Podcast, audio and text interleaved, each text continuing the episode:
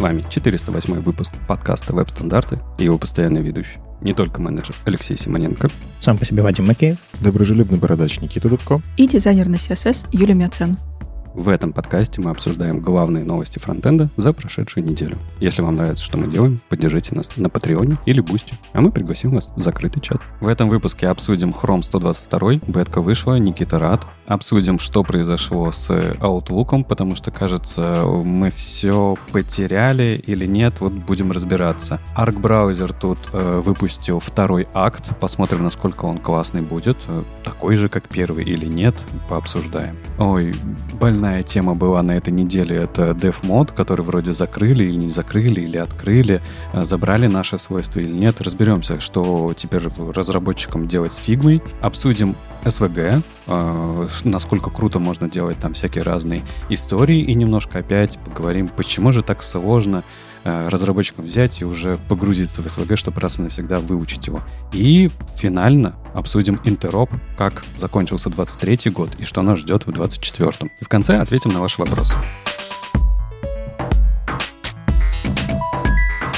Ну и начнем, конечно же, с новостей Хрома. Chrome 122 бета. Они, они радуют меня сначала стабильной версией, теперь беткой. Но, кажется, уже на Chrome 121 они просто очень много всего сделали и выкатили как, как Вадим рассказывал, может, перед интеропом там скучали, в смысле, не скучали, у них там гонка была, а сейчас такие, фух, давайте что-нибудь там сделаем, и ладно. В общем, не так много вещей, поэтому не пельмешки заваривайте, просто чай поставьте, я быстро расскажу. Начнем с того, что а, немножечко переработали CSS от контейнер queries. В общем, суть в том, что этот контейнер есть or, and, вот эти вот логические операции, которые соединяют, что вы там, как, как в медиавыражениях. А, и дело в том, что раньше, я даже этого не знал, если срабатывает какая-то фича, которую браузер не знает, ну, как в support, например, да, можно определить что-то, то он ее игнорировал. А по сути, по сути, когда мы пишем выражение, что, допустим, там, не знаю, ширина больше 100 пикселей или и какая-нибудь дичь, которую браузер не знает, браузер может нечаянно сработать, когда эта фича появится в будущем. Я узнал про термин forward compatibility. Я, я знал про back compatibility, когда нужно с, с предыдущим интернетом э, сочетаться. А вот про то, что в будущем может появиться фича, из-за которой этот код начнет срабатывать, это прикольно. Поэтому по факту вот для таких логических выражений контейнер станет строже. И если какая-нибудь фигня, которую сейчас ничего никто не умеет, браузер ее будет просто обрубать. То есть, если я уже написал такой код, он по-другому станет работать? Ну, прямо сейчас, да, эту спеку под это переписали. Ну, странно, что ты написал такой код, который не протестировал, что он нигде не срабатывает. Не, ну, может быть, он... Знаешь, иногда ведь ты же не можешь э, написать прям юнит-тесты на CSS. Э, соответственно, ты написал что-то, что для тебя работает. Угу. Оно, возможно, содержит ошибку, но работает для, твоей, для всех твоих кейсов. И если браузер меняет свое поведение, поведение может поменяться так, что у тебя какой-то код перестанет работать. Ну, понимаешь, да? То есть, ну, это прям логика меняется. Ну, видимо, короче, это, это было внедрено в спецификацию. То есть спецификацию под это дело обновили, и все браузеры под это будут подстраиваться потихоньку. Вот в Chrome 122 бета можешь потестировать свой код, если что, вдруг сломается. Ну, это такой, типа, типа замена саппорта с фичер детекшеном, что ли? Типа того, но уточнение в спецификации интересное. Короче, оно неожиданно немножко поведение с точки зрения логики, но с точки зрения спеки это уточнили. В общем, по-моему, все правильно. В этом месте так, так и надо. Что еще из интересного? Backdrop тот самый сложный backdrop, который по факту в какой-то свой собственный root превращался, и из-за этого у него кастомные свойства не прокидывались. За него вообще мало чего прокидывалось. Вот. А сейчас, опять же, по спеке, в спеке уточнили, что, не, вы знаете, вообще-то в backdrop CSS-переменные прокидываться должны. Они такие, ладно, сейчас починим. И починили, собственно, надо, можете проверить. Опять же, тут важно проверять, Э, но мне кажется, это круто, как минимум потому, что для бэкдропа не надо будет дублировать многие вещи. Ну, те, кто им пользуется, им приходится все сессии просто брать и дублировать переменные, которые можно было бы один раз прописать. Я помню, что в Safari Technology Preview это в последних там неделях, месяцах э, это тоже фиксили, так что это э, раскатывается по, по браузерам. Надо проверить, как там в Firefox дела. Они стопудово сняли какой-то общий open space и сидят в нем. Я отвечаю. Вот они подсматривают друг у друга. Ладно, а, по CSS на самом деле все. Из таких еще интересных вещей по веб-апишкам а, есть возможность э, для клипборд API, синхронный клипборд API, это новый API, который позволяет работать с буфером обмена. А, у него, ну, короче, метод read, он на самом деле там целый комбайн, он очень много всего умеет, но для безопасности HTML всегда как-то санитизировался, ну, то есть чистился от всяких зловредов, чтобы XSS там не скопировать нечаянно и так далее. Но если вам очень надо, вот совсем надо, то вы можете добавить опцию unsanitized теперь. И тогда он не будет ничего санитизировать, чистить. Какое правильное? Санитизировать. Мне тоже нравится слово. Он будет смотреть, что там main type стоит текст HTML. В общем, можно с этим будет поиграться, если вам нужно там сделать редактор HTML-кода, например. Вот я, в принципе, представляю кейсы, там какой-нибудь визивик хитро вывернутый, где все-таки нужно это копировать. А, так что штука полезная.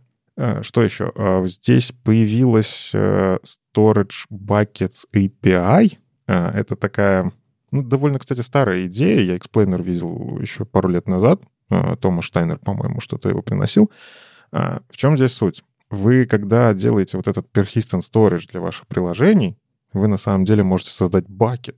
Ну, то есть именованный bucket, сказать, что вот, например, они там приводят пример в эксплейнере про Gmail какой-нибудь. Вы хотите для черновиков сделать локальный бакет который есть только, эм, только на устройстве. И вы можете сделать именованный бакет, с ним поработать, выйти из него, поработать с другим. И, ну, это как, как папочки создавать, когда хочешь всю папочку дропнуть, очень удобно. В целом, интересно, как это будет работать, потому что это, я так понимаю, не везде есть. То есть я не очень представляю, как это делать кросс-браузерно сейчас, но если все эти все браузеры поддержат, может, и удобно.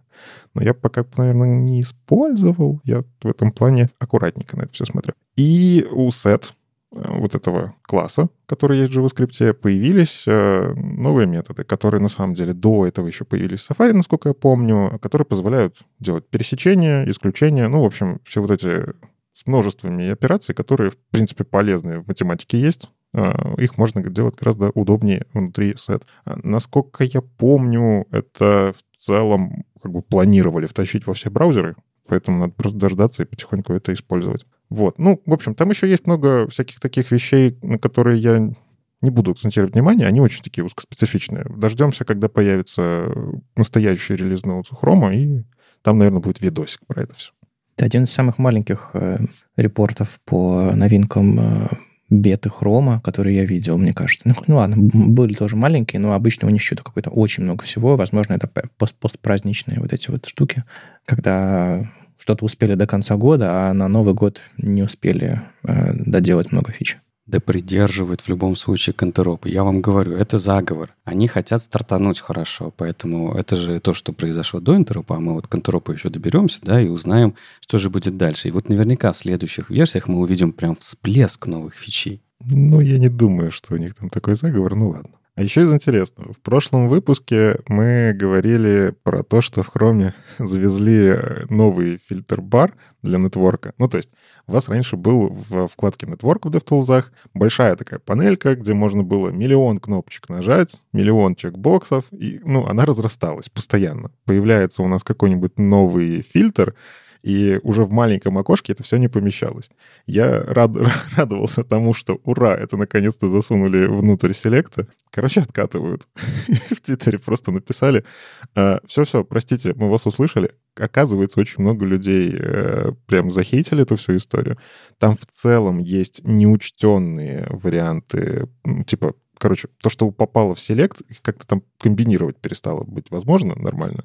Вот. А, и, короче, сломало пользовательский опыт. А второе ушло за два клика. И многие сказали, воу-воу-воу, я хочу быстро дебажить одним кликом, удобненько и так далее. Короче, откатили, наверное, будут думать дальше, но в следующем хроме, там, когда приедет, оно вернется к состоянию предыдущему. Короче, кто не увидел, те молодцы, кто увидел, сорян, вернут как было. Я вспомнил свое интервью с Джейси Лин э, из, из uh, Деврела DevTools. Я как раз спрашивал, насколько легко делать изменения в DevTools, в интерфейсе, типа добавлять новые фичи, что-то прошлое править. И мне кажется, когда я спросил это, у него маленькая слеза пробежала по щеке, э, но на видео не было видно. В общем, да, это все абсолютно невозможно. Э, инструмент, которым пользуются сотни тысяч, миллионы людей, уж не знаю сколько а, точно, и это, это, это катастрофа интерфейсная. Но люди продолжают этим пользоваться, и это нужно развивать, это нужно улучшать. Ну вот мы видим, насколько это легко. На самом деле есть большая беда с э, визуальными автоматизациями. Есть целый пласт инструментов, которые по факту заменяют человека в кликах.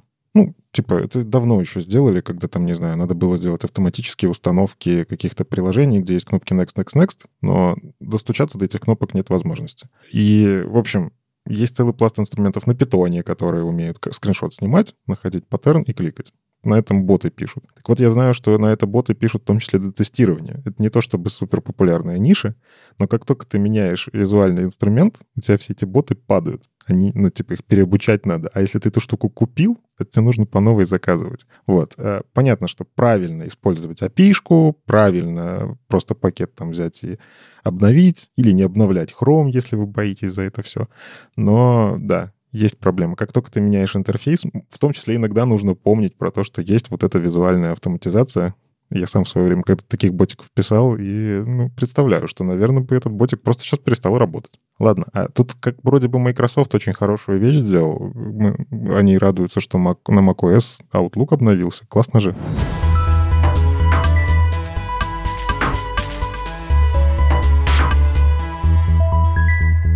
Ну как, это не совсем новость э, от э, Microsoft, это скорее новость э, от ребят, которые поддерживают KNI e-mail. А, напомню, есть такой сайт, да, где можно посмотреть, насколько фичи поддерживаются в разных клиентах. Вот, и новость-то такая, она вроде и хорошая, и плохая, и все одновременно. Но если вы заходите в, по ссылочке, которую мы в описании дадим, то и увидите, сколько много зелененьких баров было в начале и сколько стало красненьких баров теперь, вы такие, наверное, э, отреагируете так же, как и я. А я на это посмотрел и сказал про себя, ой, беда. Вот, ну, в общем, что, что случилось? Дело в том, что Microsoft уже давным-давно пытается сделать хорошую вещь.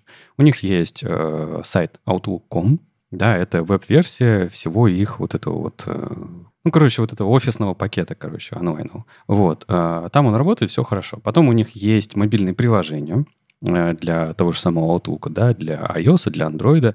И между сайтом и мобильными приложениями одинаковый движок. То есть это общая экосистема.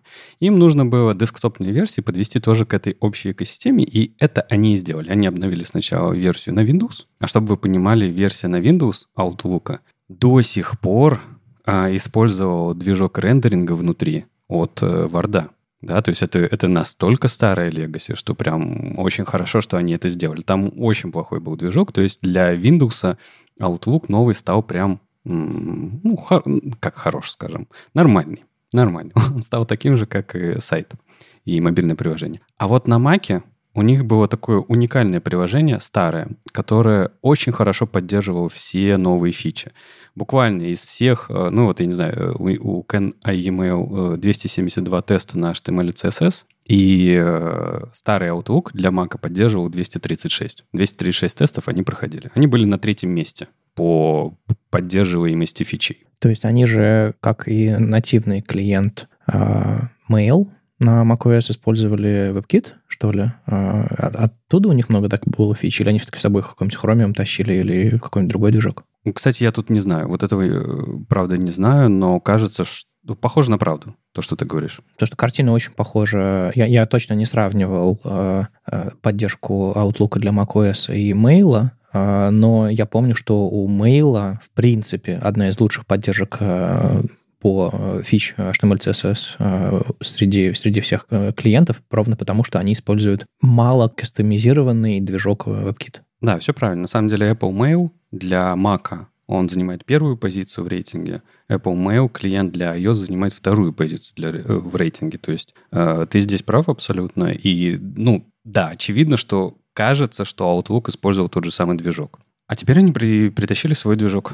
И он точно такой же, как и во всех других системах. Их а, но, к сожалению, они откатились с третьей позиции на 23-ю, и огромное количество фичей они перестали поддерживать. Буквально они вместо 236 а, тестов начали проходить 162 теста. Ну, это такой звучит как epic fail, да, потому что что они перестали поддерживать? Они перестали поддерживать анимации, фонд фейс, они все, что связано с медиа, да, с support ом. другие, ну, очень много всего на самом деле. То есть... Ну, text-shadow. Типа, чем вам text-shadow мешал? Ничем, просто нет поддержки. Так э, эти, х, х, просто новые теги, header ы, footer ы, main ы. О. Перестали поддерживаться. В смысле, они теперь будут inline-элементами, а не блок, блок, блочными элементами? Как обычно, да, пока ты им не пропишешь display block, вот этот вот хак. О, да. Так им даже градиенты чем-то помешали. Да, они им не помешали, ребята. Они притащили туда свой движок, в котором это просто не реализовано. Окей. Не, ну может быть это первый шаг в сторону того, чтобы наконец-то начать работать над этим движком и шипить его везде, чтобы везде было все одинаково, ла-ла-ла-ла-ла. Мне тоже так кажется, на самом деле. То есть мы вроде в моменте очень сильно откатываемся. А, не забывайте, да, еще раз, они смогли для Windows, хорошее, да, оторвать, наконец, движок от Word.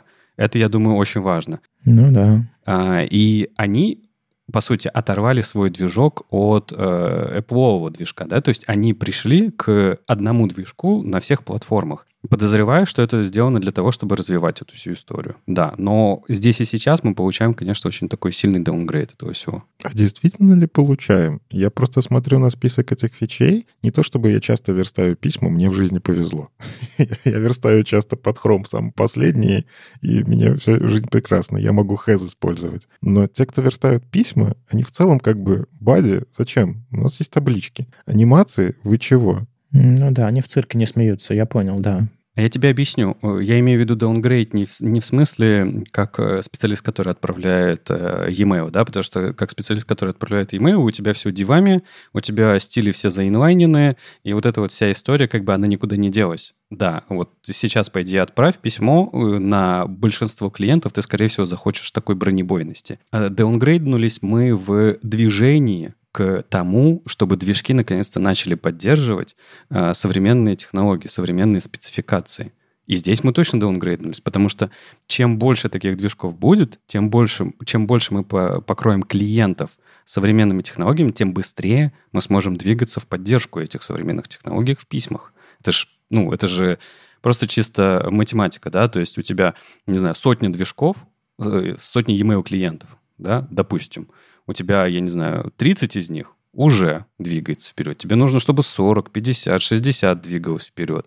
А, то есть это движение должно быть в плюс, а не в минус. Здесь мы, к сожалению, минус получаем пока что. Ну, мне кажется, да, очень хочется развития этого всего. Хочется, чтобы те, кто делают письма, тоже слушали нас, наш подкаст с радостью, а то мы постоянно рассказываем классные фичи. Вау, смотрите, что появились. Они такие, м-м, и этого у нас не будет. М-м, и это мы попользоваться этим не можем.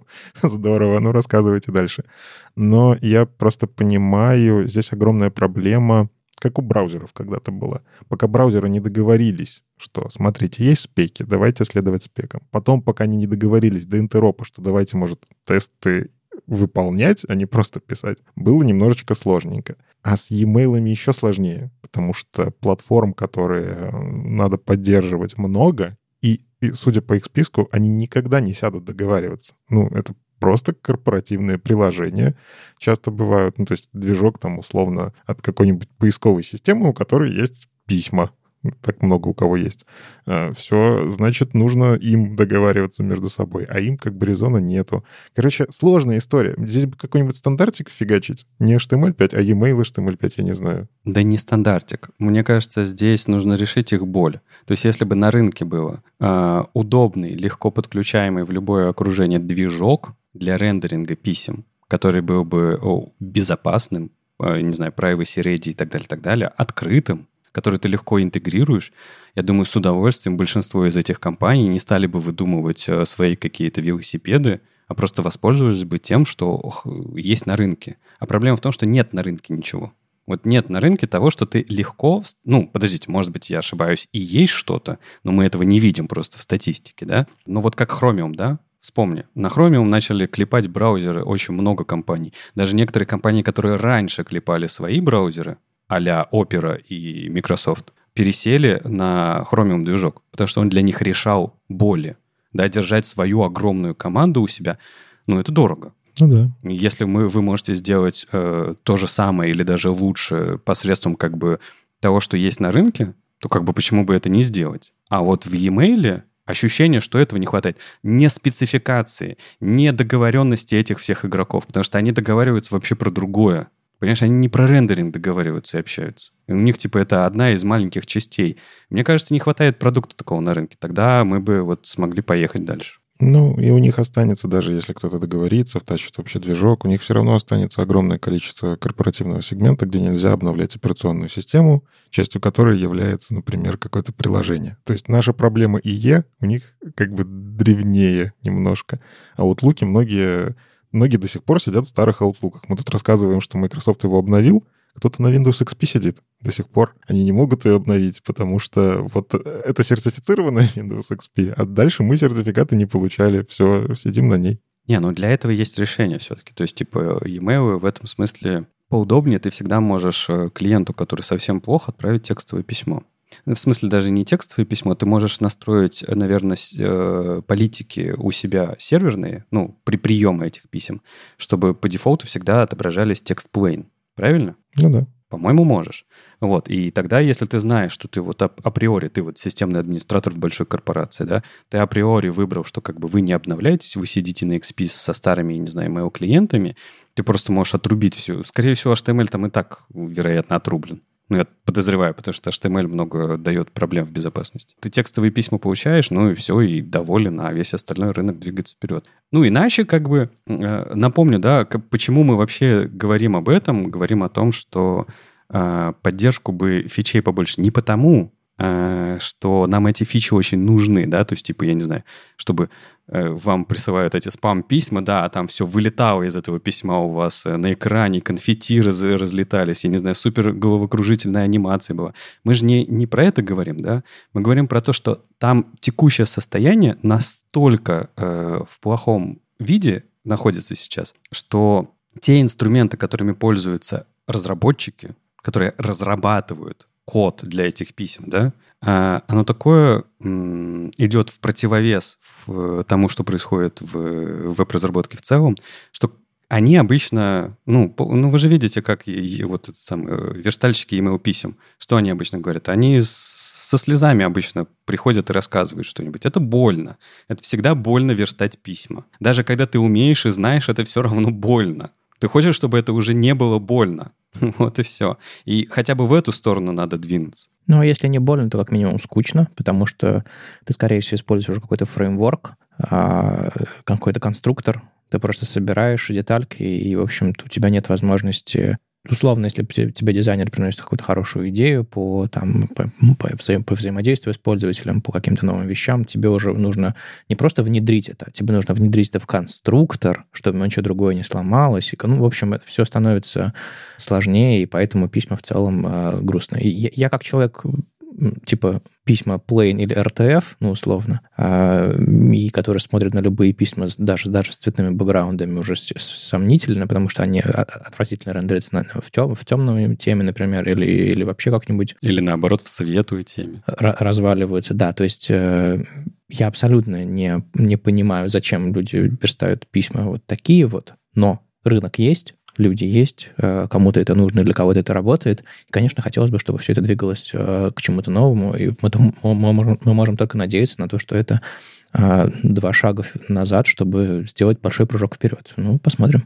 Ну да. Ну ладно, пока кто-то выпиливает линейные градиенты, а другие игроки прям бегут вперед и наоборот запиливают в свои браузеры прям работу с ИИ. Правда ведь, Никита? О, да. Тут прям, мне кажется, шума в интернетах. Причем в основном-то в Мастодоне. Я просто в Мастодоне появился, я не знал, что там тоже иногда люди шумят. И... Но, ну, просто я заходил, там вроде все чинно, мирно. Вадим скидывал ссылки, смотри, тут так хорошо.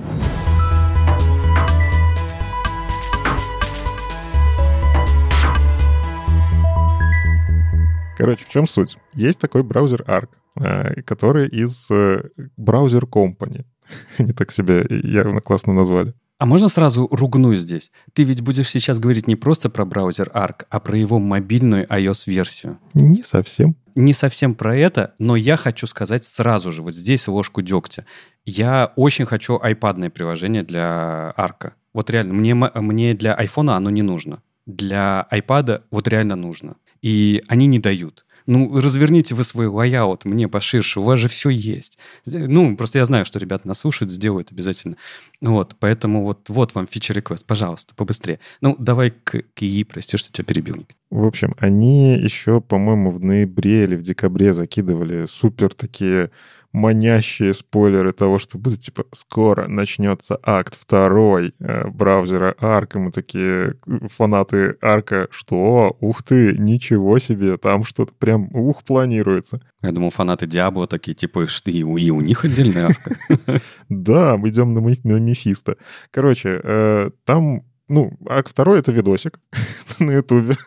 Маркетинг у них, конечно, потрясающий, который описывает, что же там будет. И, кстати, видосик с точки зрения маркетинга классный, мне очень понравился. Ну, то есть как снято вот это вот не такое корпоративное, попытка в юмор. Для тех, кто не любит смотреть такие вещи на Ютубе, есть все-таки статейка у них в блоге, можно, можно все-таки почитать. Ну, видосик я все-таки советую посмотреть, он веселый. Короче, в чем суть? Arc действительно, ну, они изначально, когда начинали, почему я в них поверил, они такие, мы хотим переосмыслить, как люди пользуются браузерами в целом. Ну, то есть начнем с того, что попробуем переосмыслить интерфейс, и этим они меня подкупили. Я вот прямо сейчас... Э, многие слушатели подкаста знают, что я, когда мы пишем подкаст, я сижу в браузере Arc, потому что мне так удобнее собирать информацию, читать информацию, готовиться к подкасту. Как узнать, что человек пользуется браузером Arc? Он тебе об этом расскажет. Да. Есть немножко такое. Нас мало, нам надо как-то выживать, чтобы нас становилось больше. В общем, вторая эра, второй акт Arc э, браузер подразумевает внедрение автоматизации, и они как это слоганом назвали, браузер, который браузит за тебя. И вот тут они меня потеряли. Я, представляете, я прям очень сильно расстроился, и в Мастодоне тоже очень много кто расстроился. В чем суть? Они, у них есть э, ArcMax, по-моему, это так называется, то есть настройки, которые используют уже и, в частности, я ими пользуюсь для суммаризации всяких статей. Типа вместо того, чтобы перейти по ссылке, я беру суммарайз, смотрю, там все объясняется. Мне, кстати, очень удобно так MDN читать. Ну, то есть я не хочу читать весь MDN, я хочу самую суть. Я забыл, что делает вот это свойство. Он мне прям берет, сразу показывает. Все классно. Мне это нравится. Суммаризация работает хорошо. Так MDN плюс же и этот самый Ask MDN же есть, AI.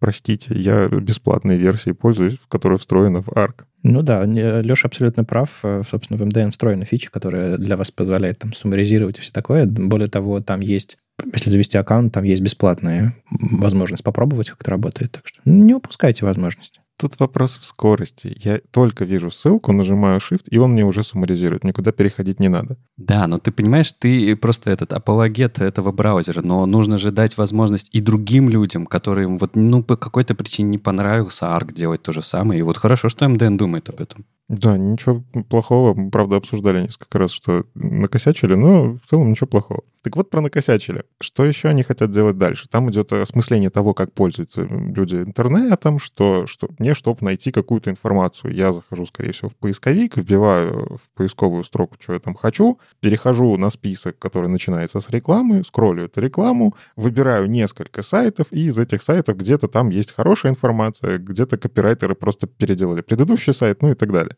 В целом, как бы ты такой смотришь, а, ну, жизненно, ну, правда же, ну, также я пользуюсь интернетом, клево.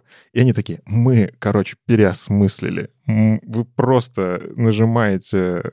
Они сделали два режима. Первый режим — это «мне повезет», ну, то есть они назвали революционная кнопка, которая находит лучшие подходящие вам ссылки сразу. Но я помню, что у Гугла такое было. Да и не только у Гугла есть ощущение. Ну, то есть, типа, как будто бы это такой переизобретение. Ну, это нормально. Ты же знаешь, что, типа, ты же слышал про эти все э, экотропы? Да. Вот, это что же переизобретение, э, ну, наших старых э, тропинок в лесу?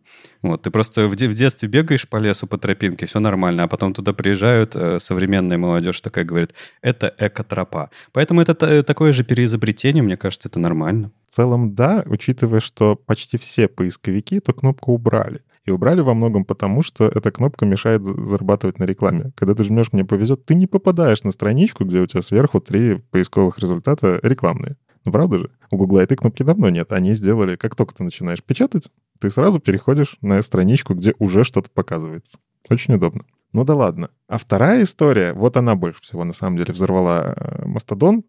В общем, они сделали бра- типа Browsers for You. Это значит, что вы вбиваете запрос, И Arc начинает, там Perplexity, по-моему, под капотом, если не ошибаюсь, это ишка, которая как раз-таки бесплатно ее можно использовать.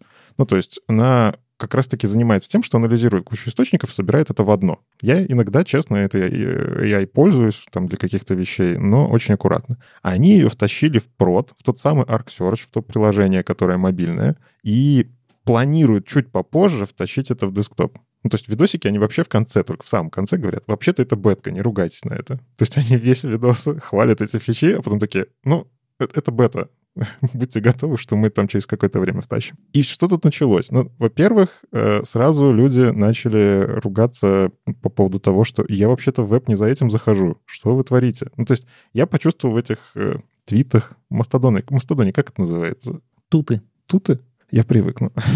в тутах там люди начали писать, мы вообще-то там разработчики сайтов, мы делаем их красивыми, понятными, тут в семантику стараемся, а тут какой-то браузер не дает людям эти сайты посмотреть. Тут же нашлись люди, ну, все ж люди первым делом, когда осваивают поисковики, они вбивают свое имя, узнать, а что про меня интернет знает. Я на своем, я на ваших именах попробовал тоже.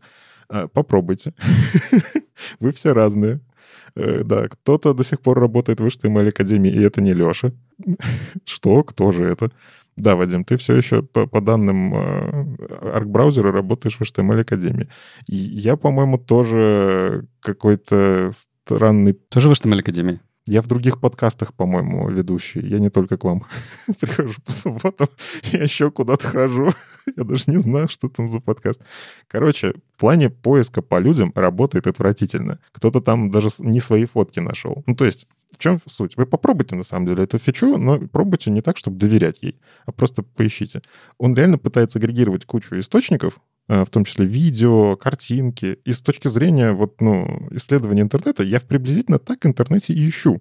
То есть идея вообще на самом деле шикарная. Но с точки зрения точности результатов все очень плохо, потому что Perplexity AI под капотом э, бесплатная версия использует чат GPT 3.5. А все мы знаем, что чат GPT 3.5, он, ну, ну, не такой хороший, как чат GPT-4. А, там есть бесплатные, еще бесплатные LLM, э, вот эти language models, которые тоже не дотягивают. Короче, они втащили версию, которая слабенькая, к сожалению. И здесь, ну, что пугает? Как писали в тутах, я запомнил слово, в тутах, люди же доверять будут. Ну, то есть нигде не написано. Это как на МДН, помните, мы обсуждали? ну, типа, там не было огромной надписи «Не доверяйте этому». Там было, ну, я ищу что-то, и он мне выдает как правду. Если что, слушатели подкаста, сейчас они все пялятся в телефоны, пользуясь ArcSearch, я уверен. Не? Они тестируют, ищут себя. Но я-то уже посмотрел, что про вас там пишут. Короче, это браузер. Когда ты позиционируешь браузер как браузер, люди какой-то фичой пользуются, и они же этому верят. У нас очень мало кто умеет правильно анализировать информацию, искать разные источники, причем источники с разными мнениями. Ты просто такой открываешь, не знаю, хочу узнать, как работает ядерная энергетика, и он тебе выдает ядерную энергетику, как он посчитал, как он собрал, ну вот, вместо того, чтобы в Википедию сходить почитать. И я уже даже видел несколько AI-блогеров, которые прям открыто говорили, я использую Arc Search для того, чтобы готовить свои видео для YouTube. Я такой, то есть вы сейчас еще и на Ютубе будете врать? Ну, короче, чем они меня расстроили в этом месте? То есть идея классная, и, возможно, за этой идеей большое будущее. Скоро мы, как верстальщики, вообще не нужны будем. Нам надо будет просто оформлять данные, которые эти данные будут скармливаться в GPT-шку, и все. Нам не надо будет верстать. Ну, это я так, э, темное будущее верстальщику. Но с точки зрения того, что происходит сейчас, они врут и преподносят это как фичу, что мы агрегируем информацию. И это очень плохо. Интернет же состоит из шлака, по большей части. Там очень мало информации правдивой, и они это выдают как правду. Ужас. Я, я не знаю, как мне быть. Мой любимый браузер меня расстроил. Юля, ты пользовалась этим? Я знаю, ты тоже в Арке. Я в Арке, но не пользовалась серчем. Кроме момента прямо сейчас. Да. Мне пока очень нравится сама прилажка. Ребята, а вы не, вы не думаете, что это все уже произошло когда-то. Вы не думаете, что то, что у нас прямо сейчас, это тот же самый middleman, посредник. Мы же раньше заходили на сайты, потому что нам кто-то давал ссылку на сайт. Потому что был какой-то каталог э, сайтов. Ты заходил и искал сайт по какой-то категории. Там среди разных сайтов ты находил нужную тебе ссылку или тебе кто-то давал эту ссылку. А потом появились поисковики. Ты задаешь вопрос поисковику, он на тебя отвечает. Так вот, Вы же понимаете, что поисковики тоже могут врать. Вы же понимаете, что поисковики могут какой-то очень важный и нужный для вас сайт от, от вас спрятать, потому что там кто-то тег не закрыл или поставил ссылку на какой-то левый ресурс, этот, этот или, или, или сайт, сайт, не знаю, хакнули, и он стал не, не, недоверенным сайтом, или он страшно медленным стал, потому что нам на, на, на бэкэнде какие-то проблемы, и он выпал из поисковых, из, из первых, там, не знаю, трех страниц поиска, и тоже он э, от вас исчез. То есть поисковики э, иногда отвечают на ваши прямые вопросы 2 плюс 2 – 8, ну, условно. И вы такие, блин, он же мне врет. А некоторые такие, а, ну, раз поисковик сказал, значит, он значит, так и есть. То есть это ваш лучший друг, это единственный ваш вход в интернет. Именно поэтому Google содержит весь интернет на свои доходы, потому что Google — это вход в интернет, ну и другие поисковики тоже, конечно. То есть это уже произошло. И сейчас просто, имея возможность за небольшие сравнительные деньги написать свой Google, компании пытаются сказать, а зачем вам Google? Идите к нам. Соответственно, они смогут рекламу показывать. И... То есть это такой перелом, когда условно чтобы запустить браузер, раньше нужно было написать собственный движок, это могли позволить себе только огромные корпорации. А в какой-то момент появился Chromium, и все такие, о, мы запускаем свой браузер, нам нужно просто иконку прилепить, да периодически там из апстрима мержится. Звучит очень просто, но нет. То же самое происходит сейчас, потенциально происходит. Вопрос в качестве, конечно же. Кто-то может запустить свой Google и через свой браузер сделать вход в интернет совсем другой. То есть принципиально ничего не меняется, вопрос качества всего этого, и качество паршивое. Но э, ранние поисковики тоже были паршивыми. Так вот, это как раз-таки суть ты и озвучиваешь. Мы уже прошли большой путь с поисковиками. Действительно, когда они начинались, были черные SEO, серые SEO. Я сам помню, изучал, как это работает. И сам в том числе, когда там у нас лабораторные были по раскручиванию сайтов, я вывел абсолютно фейковый сайт в топ э, поиска Гугла и Яндекса благодаря всяким черным э, ссылкопомойкам. Ну, то есть это работало. Сейчас это работать не будет. В том числе и поисковики свои алгоритмы доработали, SEOшники Э, по-другому стали работать. У нас Core Web Vitals стали важны для того, чтобы сайт попал вверх. Ну, то есть мы по большой путь прошли, да, я не отрицаю, что все равно, там, если мы говорим про какую-нибудь пропаганду, пропаганды есть свои инструменты, как выдавать э, всякое наверх. Но если мы говорим про фактологию, условная Вики всегда попадает чуть-чуть выше, потому что там большая редакторская история, хотя тоже Вики не полный гарант того, что все правильно и так далее. Я вот за факты переживаю. То есть факты все-таки найти в поисковиках сейчас довольно просто. Они, скорее всего, окажутся вверху. А когда тебе браузер вместо фактов выдает полную дичь, ну, потому что AI еще не готов. Я же говорю, если лет через пять я вообще про этот разговор забуду. Я уверен, что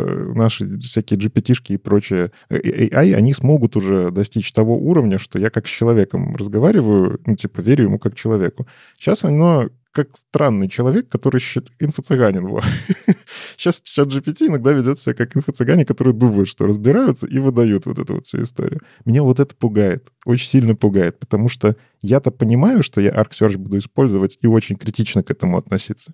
А многие просто съедят эту фичу и будут пользоваться. Ну, красиво сделано же. Браузер Company, кстати, название-то какое. На самом деле, если говорить про все эти LLM-ки, то, что сейчас AI называются искусственным интеллектом, там ведь главная проблема в том, что ну, вы знаете, э, вспоминая все эти голосовые помощники, мы же видели кучу видео, как дети общаются с, со всякими там Алисами, Сирями и Алексами. Они воспринимают их как живого человека. И это, в принципе, не знаю, в человеческой природе, в человеческой культуре современной, вот международной, есть э, некоторого рода наивность. Когда вот это вот все голосовые помощники, э, интеллекты все эти вот LLM проходят определенный порог человечности, мы им очень быстро начинаем доверять. И, соответственно, мы воспринимаем их как человека.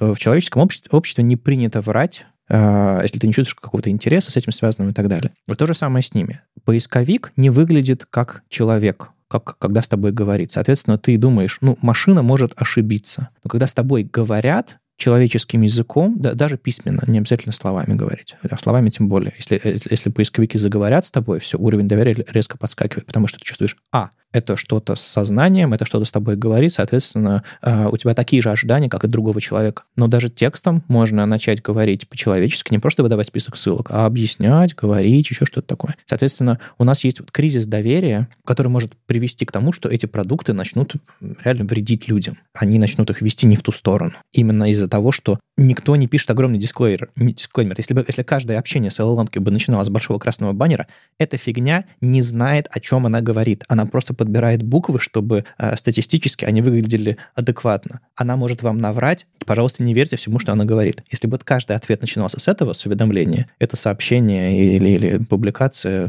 ино, иностранный агент, вот это все. Вот с каждого такого дисклеймера начиналось, люди бы гораздо трезвее смотрели на результаты. Но поскольку оно говорит, я говорю вам правду, верьте мне, Получается вот такая фигня, и это действительно момент, кризис этого всего, что либо приведет нас в абсолютную анархию, и люди будут как бы верить всему, что машина говорит, либо мы все-таки пройдем этот пик и повысим качество всех этих моделей настолько, чтобы они действительно были по-настоящему полезны, им можно было доверять настолько же, насколько же, насколько мы доверяем экспертам или алгоритмам, которые эм, разрабатывались десятками лет уже. Здесь, к сожалению, никакими надписями вообще не обойдешься, потому что люди их просто не читают. Вообще никакие. Повесь ты красный баннер, повесь любой. У чата GPT сейчас есть подпись под полем. Как думаете, сколько человек его прочитало?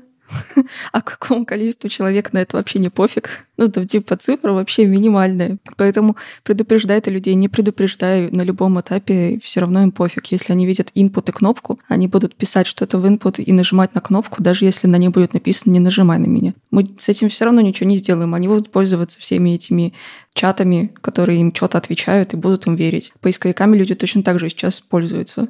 Ну, типа, они там что-то увидели, что-то прочитали, не стали вчитываться, прочитали вот то, что выкидывает самый верх э, выдержки. Ну, этого достаточно. Просто с поисковиками такая история, что когда мы получаем результат, мы надеемся, что этот результат написал человек. Вот тебе то, что написал другой человек. А когда мы получаем результат от, от LLM, а, мы получаем фантазию на тему того, что, возможно, написал человек. Это, это совсем другой уровень, надо это понимать. Это, знаете, есть э, в Телеграме по поводу кнопок, на которые не надо нажимать, есть ужасный эксперимент. Это вот эта команда slash do not click. Знаете, да? Э, Ее можно написать в любом чатике в Телеграме. Она будет э, ссылочкой, которая будет буквально вам говорить «не нажимай». Знаете, что произойдет, когда вы нажмете? Вы отправите еще раз эту, эту, этот же текст в чат. И это просто начинается ужаснейший эксперимент, потому что все начинают кликать на ссылку, на которой написано «не нажимай». И она как бы сама себя воспроизводит. Ужаснейше, кто это придумал. Это просто эпидемия всего Телеграма. Ну ладно, я хотел сказать, мы очень далеко ушли от изначальной новости. Потому что э, если говорить про ARC, про браузер, браузерную компанию, то мне тоже кажется, что это какой-то фейковый акт 2. Это не вот реально это не настоящий акт 2. Это не туда, куда э, браузер должен идти, на мой взгляд, потому что м, они должны, наверное, не показывать а, как... А, короче, я бы хотел, чтобы они лучше развивали э, сам браузер, да, то есть наше взаимодействие в рамках э, браузера и в рамках этой программы, чем э, объясняли нам, как пользоваться интернетом. И для нас были вот такой вот прослойкой, что именно тебе нужно. То есть вы понимаете, да, это опыт э, работы с интернетом, а не то, что он тебе будет из интернета давать то, что тебе надо. Вот. И мне бы хотелось, конечно, чтобы они в эту сторону больше шли, потому что их первый акт был хорош. Я считаю, они его не доделали, там браузера под iPad все еще нету. Вот. Но в целом, как бы, вот в ту сторону было бы нормально двигаться. Мне как раз очень нравится, что они сейчас сделали, и вот этот второй акт, потому что они как раз-таки перепридумали браузер в плане браузера. Не как технология, а вот как то, чем ты пользуешься. Потому что сейчас браузером, чтобы пользоваться браузером, тебе нужно знать поисковики. Ну, либо знать все сайты на свете, которыми ты хочешь пользоваться. Не нужно. Ну, а как? Откуда ты будешь знать? Command T пишешь то, что ты хочешь, все то же самое. Ну, ты же все равно попадешь в поисковик. Либо ты должен написать прям полный адрес, куда ты хочешь попасть сайта. Не, ну смотри, что у тебя стоит в дефолтах э, серча. Это поиск, да. Ну, через какой-то поисковик. Ну, то есть ты все равно пользуешься чужим сервисом, ты идешь к кому-то, ну, то есть ты компания браузер делаешь, но ты при этом должен через кого-то ходить. В Arc Search ты точно так же через кого-то ходишь. Просто они там, один из вариантов, это типа э, нейронка, ну и что? Ну да, но просто они как раз-таки, э, ну ты остаешься в интерфейсе браузера, и ты пользуешься браузером. Ну то есть ты не ходишь в чужой сервис, ты пользуешься их интерфейсом и взаимодействуешь с ними. И я тебе хочу сказать, это еще и не дефолтный выбор. Вот та нейронка, про которую Никита говорит, это же не дефолтный выбор, когда ты ставишь Arc Search. Дефолтный выбор, напомню, это Google. Нет, ну это понятно, она же в бете все еще. Они все еще не выкатили. Я не думаю, что э, там Google по дефолту, потому что она в бете, а потому что Google по дефолту. И, соответственно, вот ту, ту красивую историю, которую вы описываете, что Arc как бы туда идет. Ну, он бы туда шел, если бы там не было бы Google по дефолту. А так это просто типа приложение компаньон, с которого вы начинаете поиск. Так, ну это же не значит, что в какой-то момент они туда не уйдут. Ой, слушай, ну так можно сказать, типа приложение Google. Ты его ставишь точно так же себе на э, iOS, там тоже у тебя строка поиска, и типа нельзя сказать, что Google не сделает так, что ты не будешь идти в, в выдачу. Ну, то же самое. Ну, а при чем тут э, переизобретение пользования браузерами? А знаете еще, еще в чем дело? Как мы уже много говорили э, последнее время, сайты живут на рекламу. И э, как человек, э, работающий в MDN, я знаю, что и поисковики, выдающие снипеты про, про какую-то информацию, про какие-то свойства, методы и прочие всякие HTML-теги, быстро отвечающие людям на вопрос, они не приводят людей к нам на сайт, они не видят небольшую рекламу, которую мы на MD не показываем. То же самое происходит с, с кучей всех других сайтов, когда поисковики начали показывать snippet ы, а рекламные доходы упали у многих сайтов. Здесь точно такая же история. То есть к вам эти все LLM -ки зашли, распарсерили содержимое ваших, ваших сайтов, если вы, конечно, не заблочили на уровне user agent а, хотя слушаются ли они этих блокеров э, на user agent а или не слушаются, это уже их дело, и их никто не как бы... Если вы положили что-то в интернет, как бы никто вам ничего не гарантирует, то люди не зайдут на ваш сайт в итоге. То есть об этом тоже нужно помнить. Это очередной будет удар по тому, что вы вроде бы производите контент, вкладываете деньги в его разработку, написание и все, все остальное, а в итоге к вам-то никто не приходит. К вам приходят только роботы, которые берут ваш контент, говорят вам, даже не говорят вам спасибо. И потом кормят э, вашим контентом на, основе вот эти, обучают свои модели, и в итоге э, вы вроде бы помогаете людям, но ничего не получаете в ответ. Об этом тоже нужно не забывать. Это такая хищная модель, которая, от которой, возможно, люди начнут закрываться.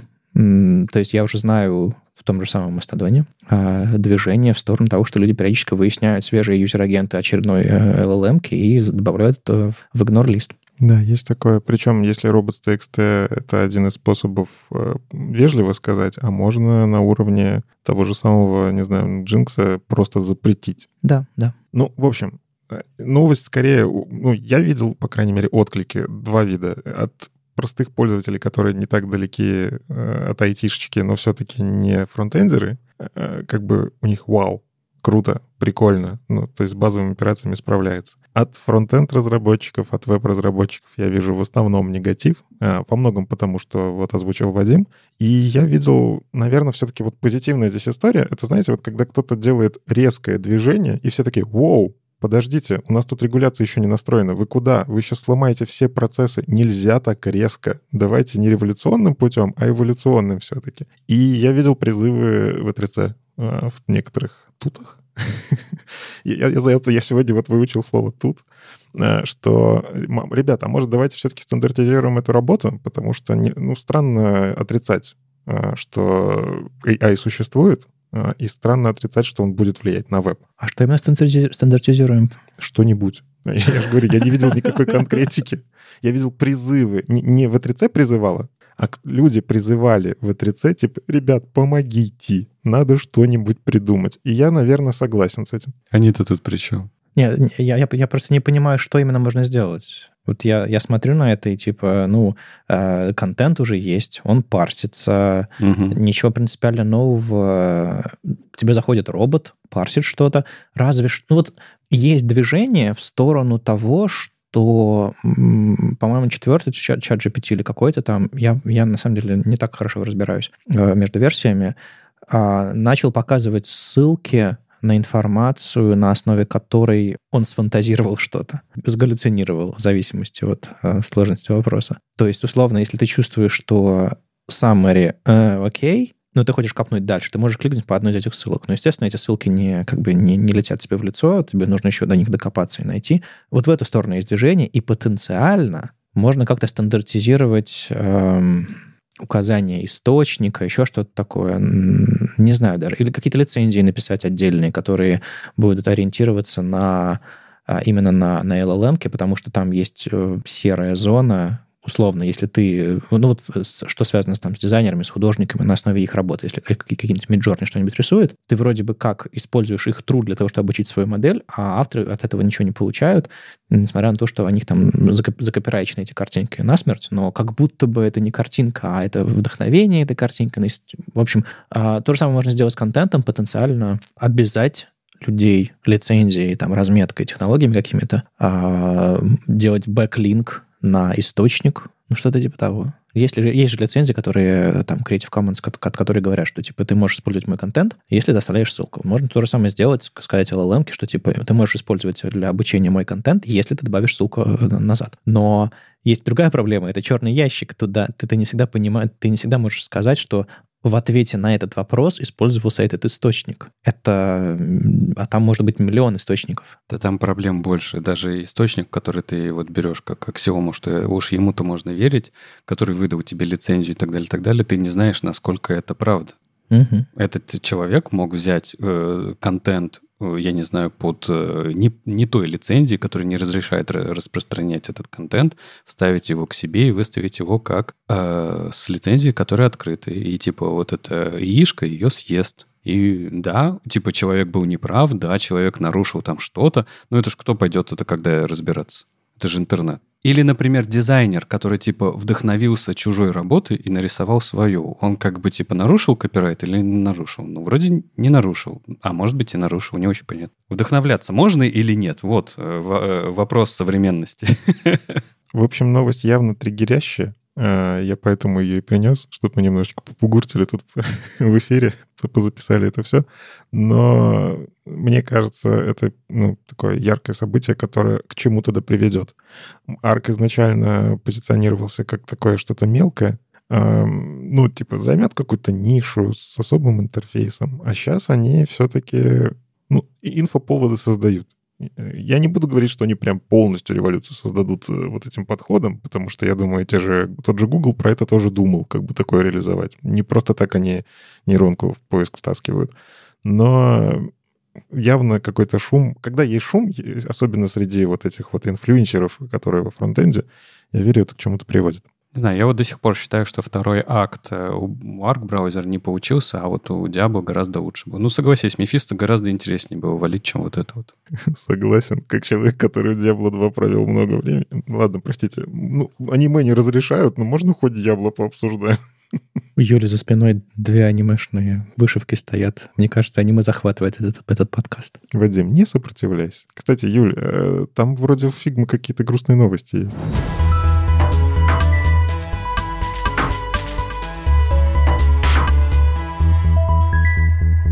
Да почему же грустно-то? Фигма выкатила DevMod из бета, и теперь это полноценный продукт. В целом довольно круто, что у него всего за год... Э, какой за год? Меньше, чем за год. Когда мы в июне обсуждали, что вы только выкатили, вот за полгода, за 6 или 7 месяцев они его докатили с беты до э, полноценного продукта, за который можно брать денежку.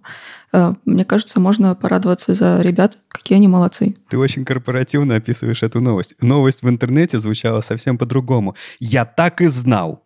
Adobe все-таки сделал этого. Купила эту фигму, заставила их монетизировать все подряд, вставила туда свои эти самые денежные э, счетчики во все места, и все, и выгнали нас из профессии. Ужас, ужас, нужно раскулачить это все. Вот как это звучало в интернете. Вот интересно, чем, где и как люди прочитали эту информацию. Ну, то есть они как-то пропустили все новости, что Adobe никого не купил, никак не прочитали, когда DevMod выжил, что сразу сказали, он будет платным, просто не в бете. типа, чем читали, кого, где. Видимо, тоже попросили кого-то погаллюционировать э, на, на эту тему. Да, в общем, DevMod в целом штука, которую изначально сказали, что она будет платной, но не сейчас. В полгода она была бесплатной, потому что была в бете, и там было еще не так много фичей. Сейчас они выкатили из беты и добавили очень много всего нового, интересного, классного, э, например, аннотации. Разве не так же они сделали с FigJam? Он тоже был бесплатный какое-то время, а потом стал платным, да? Да, да. И ровно та же самая схема была. Они сначала сказали, что он будет бесплатный для э, тех, кто хочет беты пользоваться, для э, полноценного продукта будет платный. Э, ну и, соответственно, включили в свой план, а потом уже они его выделили в, отдельную, э, в отдельный план, где ты можешь только FigJam себе покупать. Я не помню, где это, в фильме или в сериале в каком, или в книжке какой, но детям больше нравится какой продавец, который насыпает сразу много конфет, а потом часть отбирает, потому что слишком много в килограмме, или тот, который сначала 800 грамм, а потом до килограмма еще 200 досыпает. Ну вот какие ваши предположения? Мне кажется, что все-таки тот, который досыпает в глазах ребенка, выглядит круче. Второй, конечно, да, да, да. Так вот, сейчас первый продавец — это Figma. Они, да, они все время так делают. Вот такие, смотрите, вот тебе куча бесплатно. А, не-не-не, подожди, подожди, я много тебе насыпал, вот это я сейчас отберу. Мне, кстати, вот в этом плане больше нравится, там, не знаю, условно, когда у тебя сразу за пейволом что-то стоит, и тебе потом за этот пейвол еще фичей добавляют. Ну, то есть я сразу такой, окей, доверяю. Ну, ладно, не доверяю, не заплачу. О, новая фича, теперь доверяю. Короче, не знаю, зло какое-то. Нельзя так делать. Я понимаю, что ты подсаживаешься как на то, что нельзя называть, наверное, в публичном поле, потому что мы сразу 18 плюс подкастом станем. Ну, подсаживаешься, в общем, и тебе такие, а теперь плати. Не хочу. Нет, в целом это довольно логично, когда штука в бете, потому что с кого брать деньги за нее? Ну, то есть, если ты хочешь сразу за Paywall засунуть, странно заставлять людей платить за нее сейчас, пока она в бете, или давать ее бесплатно для тех, кто уже платит, но через полгода говорить, а теперь плати больше, потому что она у тебя есть. Ну, то есть, странно. Да даже тот же самый Telegram, они очень сырые фичи часто. Вот они буквально тут недавно выкатили лейблы в избранном, э, у меня сразу сломалось на всех устройствах. Но я сразу начал этим пользоваться, мне стало интересно, потому что я уже заплатил. Как бы, ну... Ну погоди, ты же за них не будешь потом отдельно доплачивать еще? Не буду, в этом и суть. Ну, то есть у тебя там сейчас подписка какая-то есть, и она включает вообще все фичи, которые есть. А нет такого, что у тебя вот как с фигджемом было, что у тебя появилась новая фича, и ты за нее должен доплачивать, потому что ну, это полноценный вообще отдельный инструмент, как и DevMod. Довольно странно их все сразу делать суперплатными за много денег. Нам, нам нужен э, мнение бизнесмена, Леша. Вот если бы ты выкатывал фичу новую, ты бы сразу показал, а потом такой, а, детишки, я вас сейчас отберу, сходите к родителям денег попросите, тогда можно будет. Там не так работает все, Никита. Это не то, чтобы ты такой кубики подкидываешь и такой выбираешь, а, так сделаю. Поэтому давай лучше я тебе расскажу, что с этим делать-то, потому что мы, ну, типа сказали, что вот это произошло, и произошло, что у вас теперь 25 долларов с вас просят, если вы хотите пользоваться DevModом. То есть если вы в компании, а, у вас, например, большая команда разработки, и там все привыкли пользоваться DevModом, ну, вам нужно будет подумать, да, как им организовать эти дополнительные места.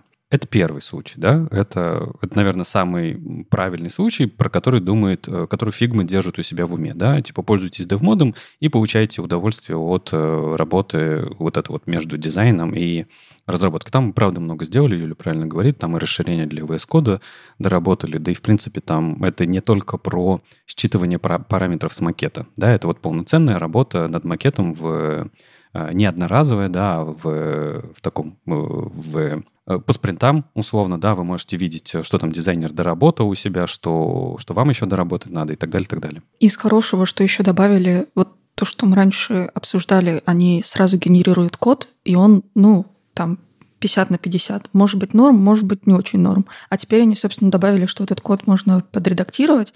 И, например, если у вас есть какие-то сниппеты в документации, там, как кнопку вставить из вашей дизайн-системы, вы прям копируете фигму, и разработчик следующий, который заходит, э, видит этот макет, или макет другой с этой самой кнопкой из дизайн-системы, он копирует прямо оттуда. То есть ему не нужно ходить еще дополнительно в документацию, чтобы посмотреть, как вот эта конкретная кнопка из дизайн-системы переносится в код. А в итоге разработчики что-нибудь потеряли? А, вот представим себе а, фигму до появления dev-мода. У нас были определенные возможности, которые позволяли нам инспектировать а, дизайн и получать доступ к каким-то там всяким параметрам, информации То есть была такая pre-dev mode э, инспектор дизайна. И в зависимости от того, там у тебя доступ на редактирование или на просмотр, ты получал одно или другое, э, разные немножко интерфейсы, но это не важно.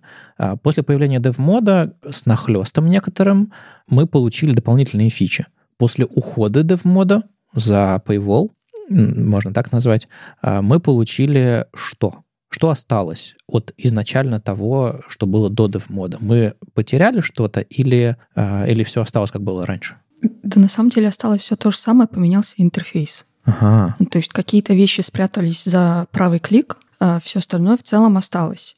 Э, ну, там разнеслось э, теперь экспорт и инспектор в разных вкладочках, поэтому, возможно, кто-то не найдет, как теперь скопировать себе иконку или какую-то другую графику, ну, допустим. То есть, если я на полгода уходил в лес, вернулся, я, я не замечу ничего, кроме того, что интерфейс немножко поменялся, я ничего не потеряю? Заметишь. Угу. Все-таки заметишь, потому что все, что касается код-сниппетов, оно у тебя исчезло из интерфейса. Нет, оно есть. За правым кликом.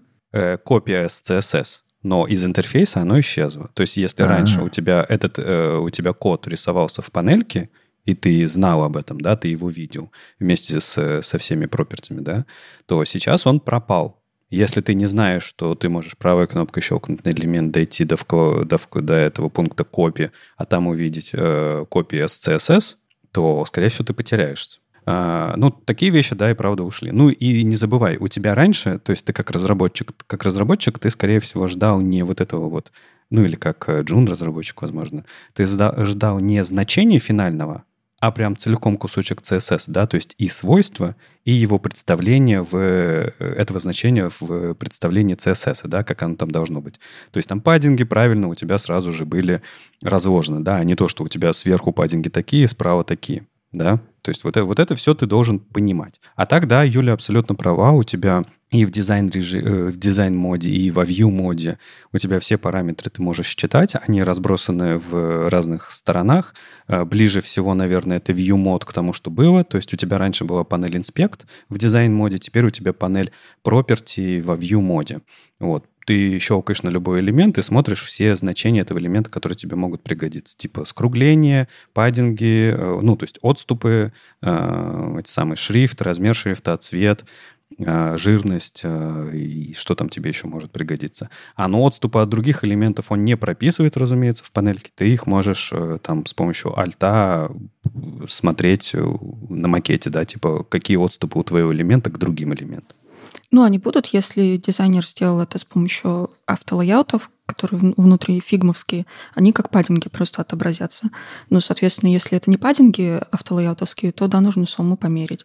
Но зато остался э, из дев-мода режим, что э, секции или артборды можно помечать как готовые в разработку. Вот это не забрали, оно осталось э, и в бесплатной версии тоже. Не, ну там же ты же должна понимать, э, в чем фишка э, э, этих вещей в деф-моде. А самое главное удобство, то, что в тот момент, когда ты пометил, что оно готово, да, ready, если дизайнер внес туда изменения, у разработчика есть возможность посмотреть div прямо CSS тех изменений, которые дизайнер произвел. И он может просто этот дивчик себе CSS забрать и как бы отметить, что да, как бы я его забрал, и типа у вас опять состояние как бы на нуле. Да, но в целом все равно приятно, что у тебя теперь есть какое-то деление по артбордам. Потому что, ну, все работают по-разному в разных компаниях, в разных командах, у всех свой workflow. Эм, я стараюсь все в целом как workflow от, а, отображать, поэтому в целом понятно, что весь workflow готов, можно забирать. Э, я особо не пользуюсь помечанием, что готово в дев-разработку, в плане у меня все всегда готово. Э, но есть люди, у которых э, из большого workflow делаются какие-то части, и вот это классно, что все равно осталась такая штука, что можно пометить, что оно готово. Не нужно мастерить там, как мы раньше оберточки, вот это вот все делали там вокруг как-то теперь все равно хоть что-то осталось из платного режима в бесплатном. Я сейчас попытался провести эксперимент, который вот Вадим, типа, 6 месяцев сходить в лес. Я, если что, просто 3 месяца в фигму не заходил, меня не надо было, э, потому что отпуск длинный и все такое, но я сейчас зашел в фигму, в макет, который я когда-то видел. Я не понимаю, что с ним делать. Тут все поменялось. Юля, поэтому, когда ты спрашиваешь, типа, почему все паникуют, вот ровно поэтому. Потому что на самом деле э, паника — это же эмоция, да, а чтобы пойти разобраться, это как бы логика, это уже не про эмоции, да. Эмоция, она такая, э, у нас отобрали то, что было, то, к чему мы привыкли, то, с чем мы работали. А даже если мы к этому не привыкли и с этим мы не работали, у нас все равно интерфейс поменялся, и мы не понимаем, где что находится. Да. Ну, паника. Да, как будто бы все испортили. Это же всегда так, да, Дуров верни стену. Вот, а, поэтому тут тяжело, тут нужно как бы идти и объяснять, что типа, ребята, у вас все в порядке, у вас все, чтобы ты понимал, там паника доходит до такого, что люди э, ищут альтернативы и отказываются от фигмы, говорят, все, мы как бы меняем все наши э, флоу, как бы, что типа, мы теперь разрабатывать, мы сейчас всех дизайнеров пересадим на этот, на пиксу какой-нибудь, э, и вот все, у нас как бы все снова будет хорошо. Вот это вот как раз-таки самое смешное, что почему-то проще пойти придумать э, чем другим пользоваться, придумать, как вы будете экспортить огромное количество файлов, чтобы не потерять, потому что библиотеки тоже нужно, нужно каким-то образом перенести, чтобы все это не сломалось, пересадить все команды на это, найти, как это оплатить, потому что, опять же, в компаниях э, оплачивается ну, контрактами, там, погоду вы оплачиваете. Звучит проще. Ну, так себе. Ну, типа, вместо того, чтобы просто зайти, потыкать во все возможные кнопочки, а их там не так уж и много. Ну, или там вбить в Ютубе, типа, что изменилось в фигме, объясните мне, пожалуйста. Ну или там вон Arc Search ем попользоваться. Ну, чем-нибудь. Вместо одного вечера research а нужно вот потратить время огромной команды людей, чтобы они нашли альтернативу инструмента, который так работает. Ну, довольно странно. Ну, ладно, в общем, надеюсь, это все усядет, вся эта пыль усядет, и люди поймут, что на самом-то деле ничего не изменилось. Ну, в плане, по сравнению с полгода назад ничего не изменилось. Фичи остались те же. Просто теперь нужно к ним по-другому доходить. Но это в целом объяснимо, потому что в фигме и так каждый месяц заходишь, там все по-другому. В этом вообще нет никакой новости. В любой инструмент заходишь, а там что-то опять по-другому сделали. Нет, в этом-то и суть. Я вот просто понимаю, э, даже с точки зрения какой-то там управления временем команды, если бы, допустим, они меняли что-то внутри себя там раз в два года кардинально, ну, то есть действительно сел, команду обучил, команда дальше бежит. Если они постоянно меняют интерфейс, и мне постоянно нужно отвлекать команду на то, чтобы они научились пользоваться. Смотрите, теперь эти кнопки не сверху, а слева снизу. Эта панелька переехала сюда. Вот здесь нужно 5 тоглеров нажать, чтобы оно завелось. Да, можно видосик написать, но я трачу кучу времени. И в целом иногда можно перевести всю команду на Photoshop, оплатить им этот Photoshop для того, чтобы знать, что там всегда слева панелька инструментов, она, она вот за все эти годы ни разу слева не переезжала, она всегда там. А справа у тебя ты настраиваешь свой layout, который ты можешь, причем между версиями, перемещать. Все, оно всегда там будет, максимально прибито гвоздями. Но есть нюансики с тем, что нужно платить за лицензию Adobe, она не дешевая. Короче, можно посчитать просто по деньгам, сколько я трачу на переобучение своих сотрудников постоянно, и сколько я потрачу за лицензию чего-то при прибитого гвоздями. Ну, твоим сотрудникам, как разработчикам, не то, чтобы нужно очень много всего следить, что меняется. И не то, чтобы прям всем им нужно знать все в фигме вообще, как работает. Не всем дизайнерам нужно знать все фичи вообще в фигме. Если ты с чем-то столкнулся, что тебе непонятно или потерял, один раз спросил, тебе показали, и нет проблем. Ну, то есть это не то, чтобы переучиться с одного 1С э, бухгалтерии на другую 1С бухгалтерию, где нужно тебе потратить два месяца. И то не факт, что получится успешно. Ну, то есть здесь все-таки не такие глобальные изменения. Просто появилась какая-то фича, либо чуть-чуть переехала какая-то фича. Ну, то есть это все решается там пятью минутами. Это не такая огромная проблема, как переехать, например, в Photoshop, который вообще не предназначен ни для каких интерфейсов, либо в другой какой-то tool, который вообще не развивается. Я просто хотел, Никит, сказать, что ты не понимаешь, что Figma делает. Она для тебя старается. Она оставляет для тебя и твоей команды, чтобы э, ваши нейроны оставались пластичными, потому что это же важно для мозга, понимаешь? Вы закостенеете и не сможете как бы новые CSS-фичи внедрять. Вот, но я хотел сказать другое помимо этого, да, э, что, да, у нас есть, еще раз возвращаюсь, да, если к структуре, у нас есть э, супер классный DevMod, но платный вы можете использовать его. Если у вас нет денег, у вас э, не пропала возможность снимать все параметры и в дизайн-моде, и во view-моде. Просто разберитесь и поймите, как это работает. Есть третий вариант. Это добавить плагинов. Вы не забывайте, что эта функция никуда не исчезла. И из фигмы есть замечательный Inspect Styles, который можно подключить к себе, который вам будет помогать, опять же, превращать э, кусочки вашего интерфейса уже в какой-то код и так далее, так далее. Посмотрите, там полно плагинов. Может, вы, вы найдете как бы для себя еще более удачное какое-то средство.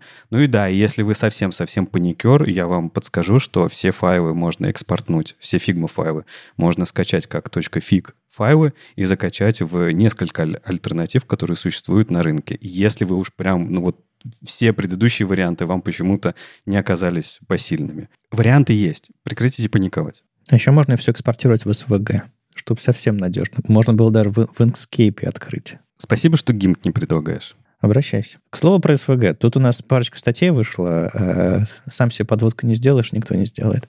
Надо было прекращать эту уже новость. Новости нет. Просто сделали то, что обещали.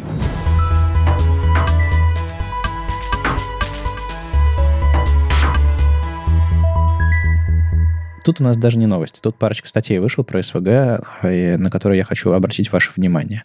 Если вы давно слушаете этот подкаст, вы замечали, что я периодически ною про то, что разработчики не разбираются в том, как СВГ работает, и это, в общем-то, факт. А, это просто векторный PNG для них что бы это ни значило. Так вот, э, парочка статей вышла. Одна в декабре. Был этот 12 дней веба, э, такая, такой календарик. Э, плюс просто в авторском блоге. Все они разбираются так или иначе в SVG с разной степенью, скажем так, замороченности. Во-первых, Нильс Байндер написал статейку про то, как он сделал элемент дизайна в соцсети Threads без JavaScript. У них там есть линия с петелькой, которая идет сверху вниз. Она идет линия, линия, линия, потом делает оп, петельку и продолжает идти вниз. И она соединяет несколько аватарок вместе, как будто бы, ну, в общем, такой вот э, макет э, интересный. Э, я сталкивался в, в своем опыте верстальщическом с, с элементами дизайна, который вот типа линейка, но с нюансиками. Она должна тянуться.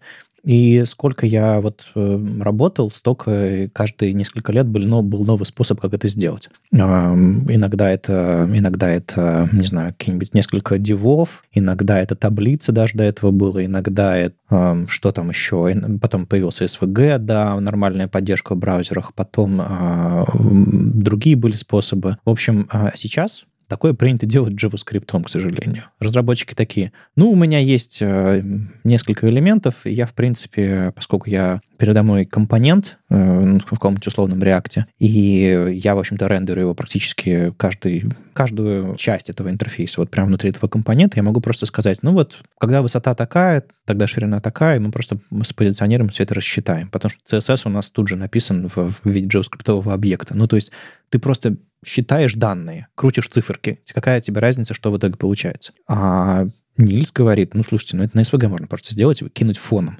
Ну как это можно сделать на SVG? Оно же должно вести себя как верстка, по сути. То есть э, в одном месте оно двигается, в другом тянется, и в другом не тянется и не двигается. Ну то есть что-то непонятно. А SVG все это может. И Нильс э, предлагает э, посмотреть на SVG немножко по-другому.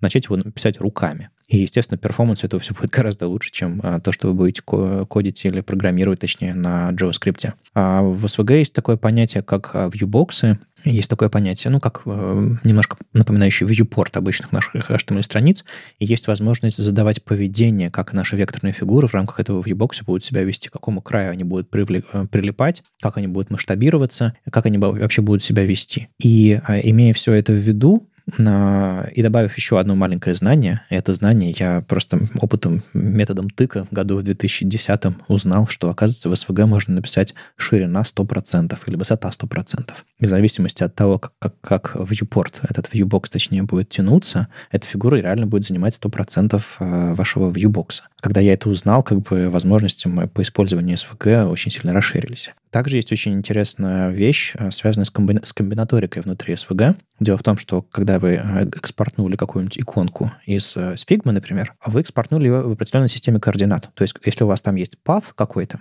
путь, вот эта вот кривая, она вот прям от нуля, и там какое-то много-много цифрок написано, букв, она прям рассчитывается от нуля какого-то. А если вам нужно экспортнуть 3-4 такие вот иконки из, э, из вашей фигмы, а потом скомбинировать в другую SVG картинку, иконку более сложную, вам как будто бы нужно эти паты пересчитывать, потому что у них новая система координат, новые иконки, чтобы их все слепить вместе, нужно их пересчитать. А пересчитать это не просто, вам нужно их скомбинировать где-то в фигме вместе, а потом снова экспортнуть, это не очень, то есть Figma за вас пересчитает, это не очень удобно.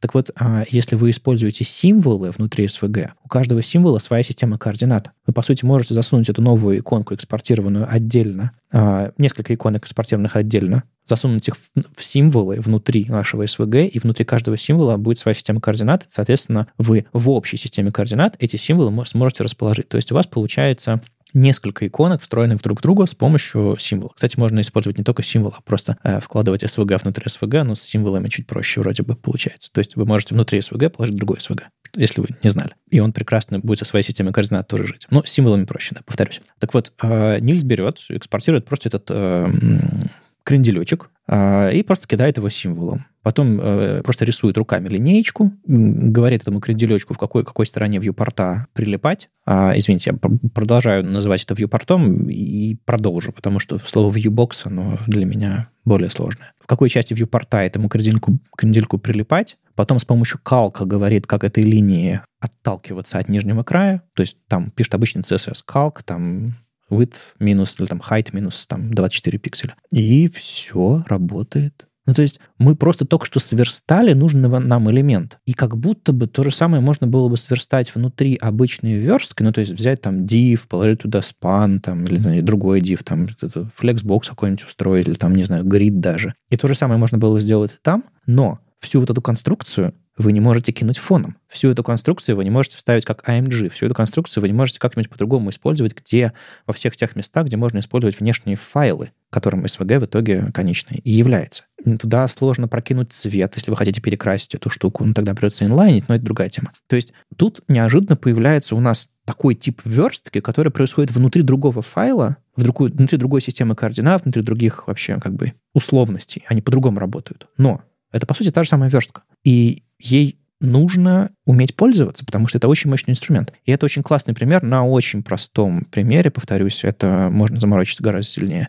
Но если вдруг вы начинаете если вдруг у вас в вашем инструментарии появляется такое, мне кажется, вы многие задачи сможете решать гораздо эффективнее, уж тем более не, не засовывать туда JS для расчета координат. Ну вот ты пока говорил, я понял, что SVG сложный. Я и до этого-то как бы знал. Ну, да ну. Ну, ты, ты при этом вроде просто объяснял. Тут просто проблема-то в чем? Я искренне верю, что SVG — это очень крутой инструмент. Э, я его, к сожалению, своему все никак не освою на высоком уровне. Ну, вот там, типа, фильтры есть всякие хитро вывернутые. Там очень много атрибутов, которые тебе даже VS Code не подсказывает, что их можно ввести. Вот в чем беда. То есть автокомплит не говорит, что так можно. Нужно идти в документацию, смотреть, какую версию SVG твой браузер поддерживает. Ну, с этим сейчас проблем особо нету. Вот лет 10 назад было прям сложно. Ну, то есть SVG сложный там очень много магии, которую React тот же самый, он тебе подсвечивает за счет автокомплита, потому что там TypeScript прикрутили, ты берешь там что-то, набираешь, он такой, во, смотри, здесь есть такое свойство, и к этому свойству документация. Оно будет делать вот так. И это, мне кажется, основная причина, почему SVG так не популярен, к сожалению. Плюс ты сам озвучил, есть много нюансов, что вот это в фоне работает, это в фоне не работает, сюда current color нужно прокидывать. Опять же, со временем стало проще. Браузеры стали поддерживать много вещей, которые раньше нельзя было, но не хватает, что ли, не знаю, какого-то пропагандиста, кроме тебя, который ходить, смотрите, вот я перепишу все, все ваши React-компоненты на SVG, и оно весит сильно меньше. Вот про CSS же так многие делают в твиттерах. Почему бы и нет? Ты говоришь э, одну вещь, ты все говоришь правильно, но мне кажется, в, одной, в, одну вещь, э, в одной вещи ты абсолютно не прав. Когда ты называешь чем-то что-то сложным, ты не используешь не то слово непривычно. Если человек не, не разобрался в бокс-алайнменте, он каждый раз идет на MDN, чтобы проверить, это align content или justify items. Если человек не разобрался в TypeScript и первый раз его увидит, он думает, зачем вы заставляете меня писать какой-то ли, ли, лишний левый код, я просто хочу, чтобы, не знаю, у меня, у меня здесь это компонентик был. Если человек первый раз видит React, он думает, зачем такая сложность, можно то же самое сделать на, на обычной ваниле JS и так далее, и так далее. Если человек первый раз видит SVG, он говорит, господи, зачем так сложно? Можно же на JS, на HTML, на, на PNG, на чем угодно сделать. Если у вас нет опыта работы с чем-то, все сложно. Есть э, более или менее тот уровень сложности, который заставляет описать больше кода, который добавляет какую-то алгоритмическую сложность, который добавляет количество, не знаю, компонентов взаимодействия с разными частями команды и так далее. Вот, вот это сложность. Все остальное это просто, господи, разберись. Мне, вот, мне кажется, в этой ситуации разберись. Вот и все. Не, погоди, а, я немножко про другое говорил. Если мы говорим про те же самые фичи CSS, которые новые появляются, у них целая армия э, деврелов, которые выбегают такие, ребят, смотрите, вот вам демка, вот вторая демка, вот раньше JavaScript можно было делать вот это вот при помощи двух мегабайт, вот одно свойство CSS, и все таки не, ну, наверное, если так много шума, и демка у меня работает, ну, наверное, это CSS-свойство, я выучу, как работает. Я, к сожалению, вижу очень мало таких же вот деврелов, которые выбегают. Смотрите, SVG... вот вы только что библиотеку на 5 метров выкатили, а SVG это делает в 15 символов. Может, возьмете SVG? Знаешь, в чем проблема? А в том, что то, что, о чем Нильс рассказал, я похожие демки писал в 2010 году. Это было 14 лет назад или сколько. Все то же самое, с тех пор в браузерах работает примерно адекватно. Было раньше больше багов, их частично пофиксили, э, некоторое там поведение немножко наладилось, но в целом вот такую же иконку я мог закодить в 2010 году без проблем. Она бы, наверное, хуже работала в E8, но в E9 уже бы работала, потому что в E9 выкатили новый SVG-шный движок. Но в целом ничего не поменялось. Да, у нас есть проблемы с тем, что нет, нет SVG-евангелистов. Я их всех знаю, в принципе, поименно. Есть 3-4 человека, которые умеют в SVG э, в мире. Э, да, их немного, но но мы очень хотим, чтобы все остальные тоже разобрались. А, на самом деле, Вадим абсолютно правильно говорит, что уже очень много лет э, особо ничего не меняется. То есть э, все эти демки показывали уже очень-очень давно.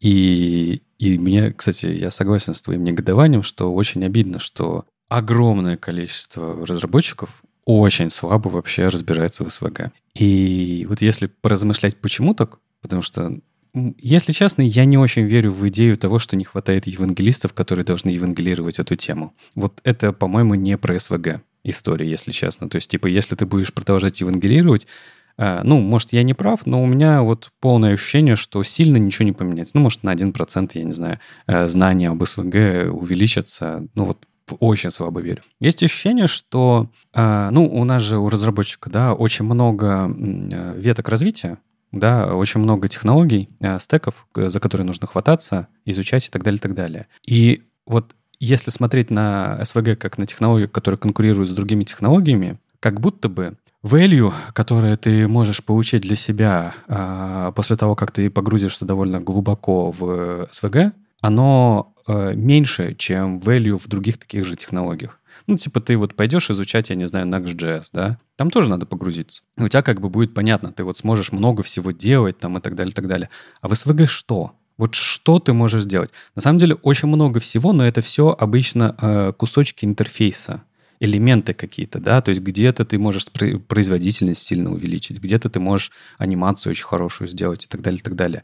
И я это сейчас размышляю о том, почему все-таки СВГ не идет. Ну вот он же, оно же типа очень со скрипом идет вперед, да, типа э, рядом есть другие паровозы, которые TypeScript, если что, TypeScript не очень-то простой, да? Но TypeScript пронесся мимо SVG, просто SVG такой едет, едет, толкает свою кареточку, да? А TypeScript появился и такой пронесся мимо всех, и все, вон, смотрите, рынок, 80% рынка пользуется TypeScript. Как так? да, типа, ну там же надо было тоже погрузиться всем. И есть ощущение, что дело не в сложности СВГ. Дело в том, что э, при конкуренции с другими технологиями ощущение, что value ты получаешь меньше и слишком много всего. То есть вот реально, вот, вот глупость, может быть, звучит, но ощущение, что, может быть, многие и хотели бы погрузиться в СВГ, но у них нет недостаток времени. И я бы, наверное, э, с точки зрения э, людей, которые занимаются развитием СВГ, наверное, думал бы в первую очередь вот в эту сторону, да, то есть, типа, какие типовые задачи наиболее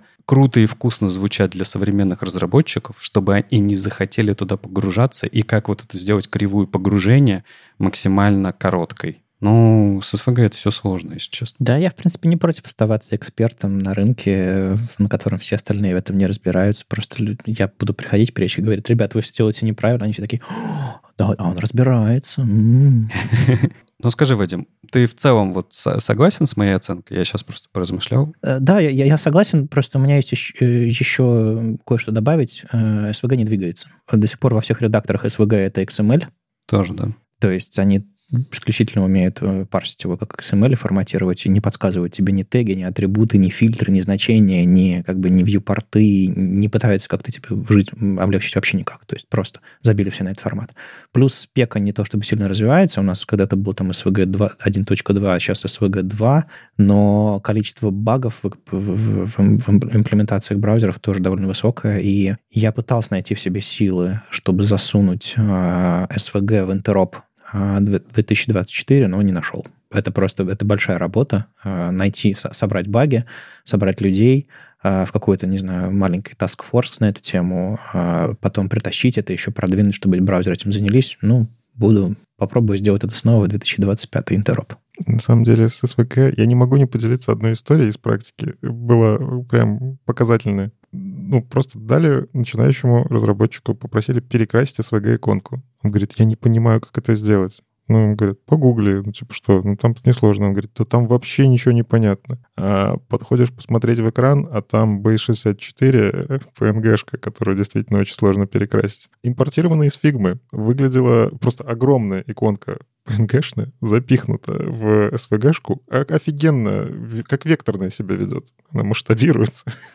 Весит, правда, мегабайт. Короче, тут еще есть проблема с тем, что страшно лезть в то, что ты э, откуда-то взял. Если ты изначально пишешь SVG-шку, я, допустим, все-таки таким занимался, я ее понимаю, как я ее написал, мне несложно. Я даже вот эти M, ну, типа L, вот я их понимаю приблизительно, не то чтобы я прям парсу на лету, ну, как PS рисовать, но я, это, это как, не знаю, CSS, как, от которой ты пишешь вот собственную CSS-картинку, да, большую, э, ты все равно приблизительно понимаешь, где ты что распихнул, но в твоей демке мало кто другой разберется. SSVG приблизительно такой же. Но когда ты это берешь, импортируешь из Adobe Illustrator, э, из Figma, откуда-нибудь еще, там такая каша. Там так сложно что-то поменять. А если у тебя еще минифицированный формат, который уже прогнан через что-то там типа SVGO, сложно, короче, с этим работать. Ладно, Никит, ну ты главное скажи. А, просто важно понимать, Вадим уже намекнул, да, про это.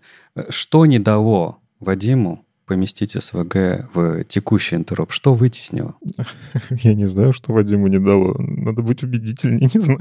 Чисто Вадиму сил не хватило. Но вообще там действительно была высокая конкуренция. Ну да, да. Ладно, интероп — это странно, что мы как бы ближе к концу выпуска обсуждаем, потому что я уже не знаю. Я хотел пошутить, типа, а вы слышали что-нибудь про интероп? Потому что в Твиттере, в Мастодоне, в интернетах, везде интероп, интероп, интероп. Ну прям самая главная новость. Вот у меня нет, у меня всю неделю джуны бегают и кричат «Фигма, все, конец». Все, все пропало. Adobe купила. Блин, у меня какой-то вообще другой твиттер. Там вообще про и жен. А, ну, это, это тоже, да. Да-да-да. Поддержу Юлю. Это тоже было. Ладно, давайте вернемся. Я, видимо, в другом пузыре просто сижу.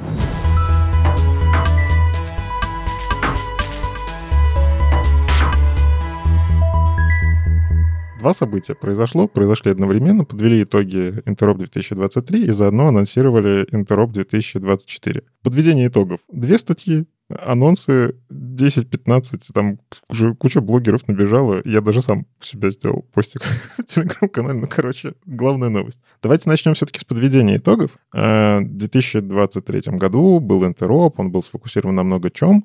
Э, какие у нас итоговые результаты? Chrome и Edge 99 баллов из 100. Firefox Nightly 97 баллов. И Safari Technology Preview 97 баллов. То есть вот то, что говорил Вадим, что они там в чатике соревнуются, кто быстрее добежит, оно сработало, потому что мы когда туда записывали, баллы были ниже. Они успели, в последний момент вкатились. А почему у Chrome и Edge 99 одним, а Firefox и Safari разными, но циферка одна? У них какая-то разница есть в этих циферках? Ты очень хорошо заметила, потому что, когда будем говорить про 2024, там другая картинка.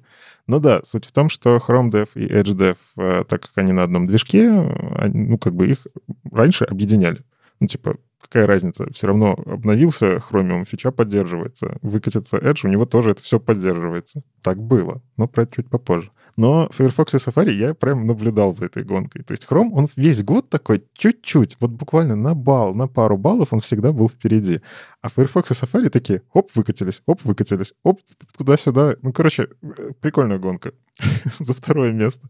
Оба в итоге заняли второе место, красавцы. Ну, тут нечего сказать. Ну, из, из того, что интересно, можно посмотреть. А, мне, я, мне всегда было интересно вот эти investigations. У них есть отдельное подразделение, которое занимается не внедрением фичей новых, чтобы тесты проходили, а написанием новых тестов. И очень важную историю, они добили историю про accessibility тестирование, написали огромное количество accessibility тестов, которые в этом году уже можно будет использовать.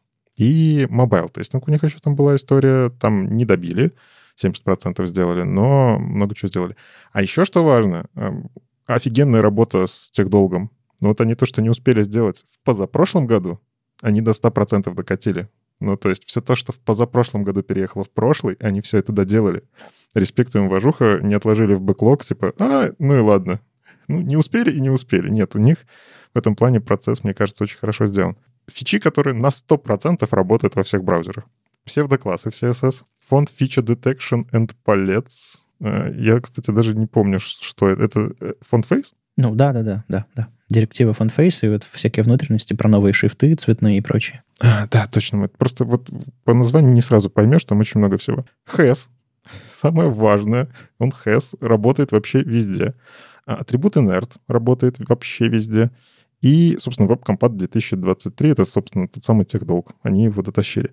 Остальные фичи проходят огромное количество тестов, где-то больше, где-то меньше. Можно подсортировать. Мы ссылочку, конечно, приложим. Можете посмотреть, где там... там если кликать на разные браузеры, чувствуется, на что делали фокус разные браузеры, собственно.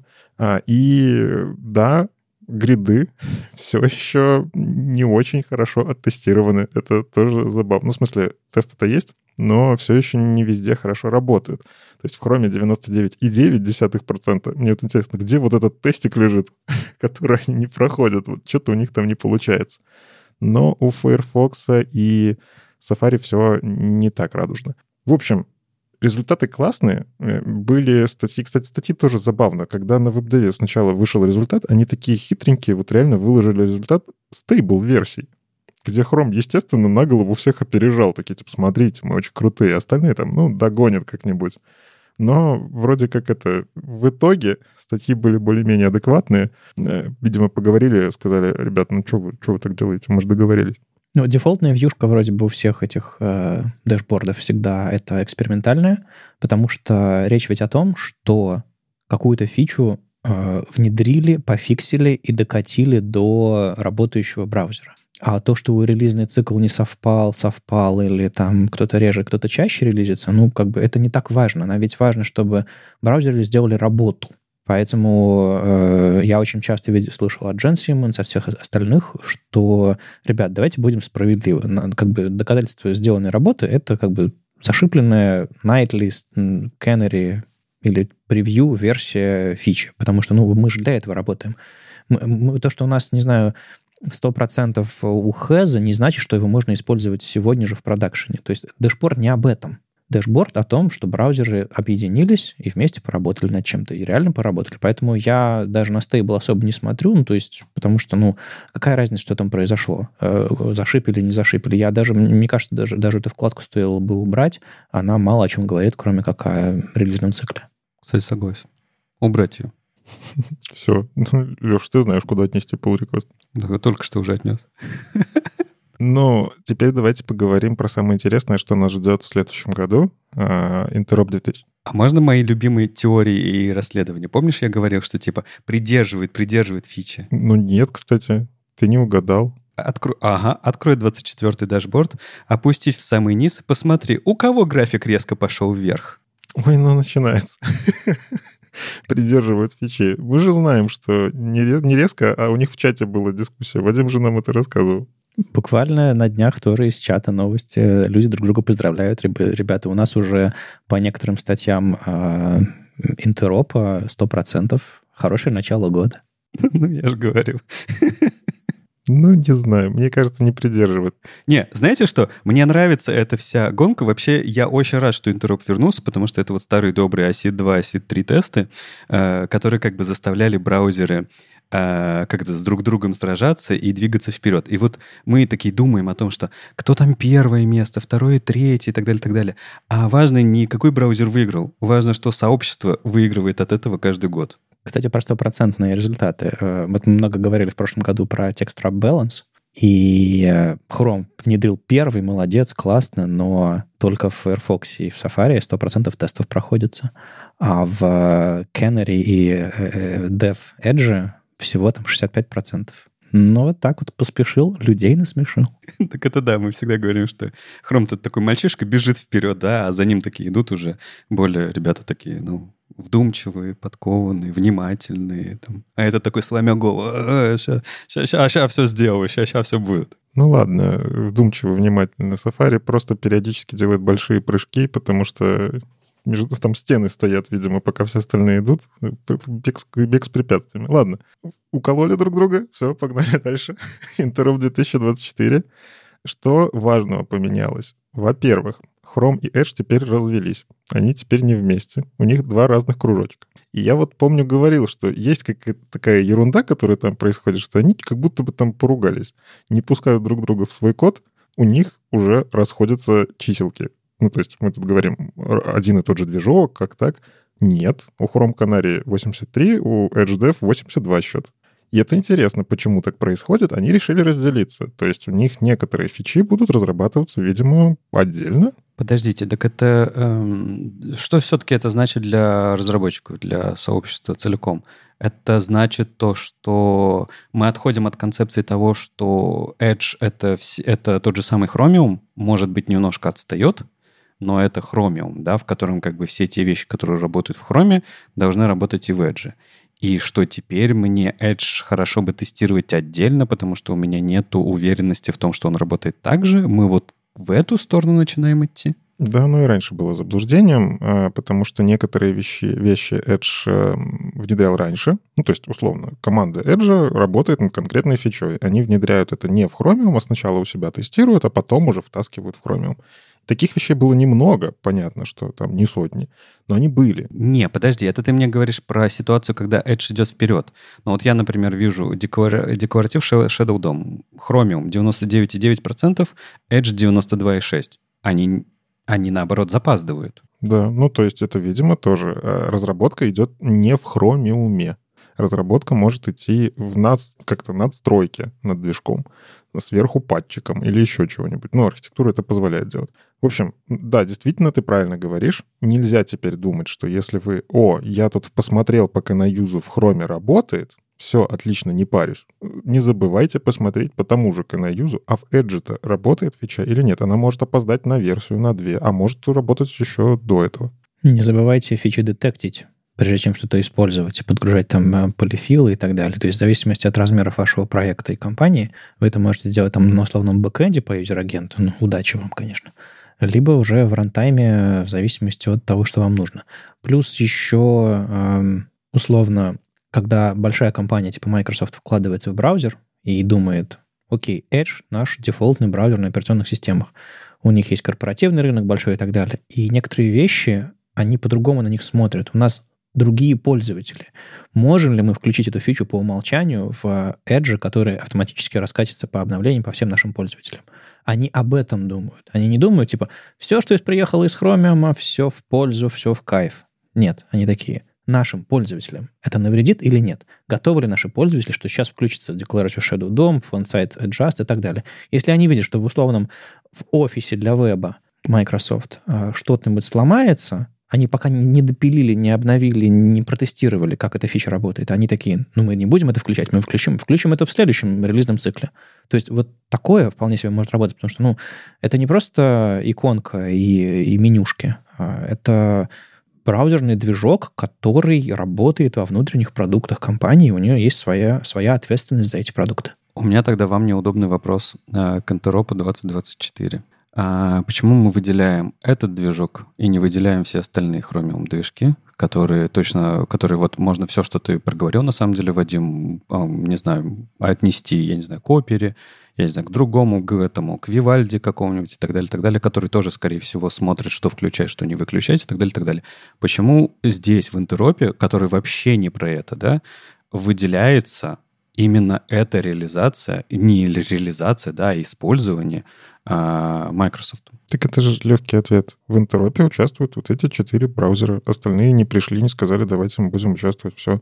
Интероп — это не проект сделать все браузеры совместимыми. Интероп — это проект, где вот эти браузеры, и там еще Баку и Галя рядышком ходят вместе, э, они работают над совместимостью. Вот ответ.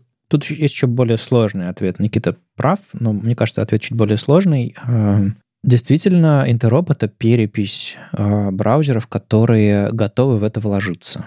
То есть условный браузер Opera, им бы там сидят полтора человека, которые э, из апстрима мержат э, в, в, в обычную оперу, в их движок, в их, в их кодовую базу и периодически как бы тормозят с этим. Есть там Яндекс браузер, есть э, много других э, клонов э, от Chromium, форков, я бы так сказал, которые тем же самым занимаются. И если они не готовы участвовать в интеропе, прям внедрять фичи, эм, обсуждать, участвовать и так далее. То есть платить людям зарплату за то, что они будут заседать в этих комитетах, переписываться, общаться и так далее, то, ну, как бы включать их в интероп особого смысла нет. Потому что они просто над этим работать не будут. Есть еще второе, а, то, что фактически мы говорим про значимую долю рынка, про ту долю рынка, у которой есть э, влияние. Влияние связано с, с количеством пользователей, но не только. Э, влияние связано с участием в, в, в написании тех самых веб-платформ тестов, а, с заседанием во всех э, комитетах, которые связаны там со стандартизацией и прочим.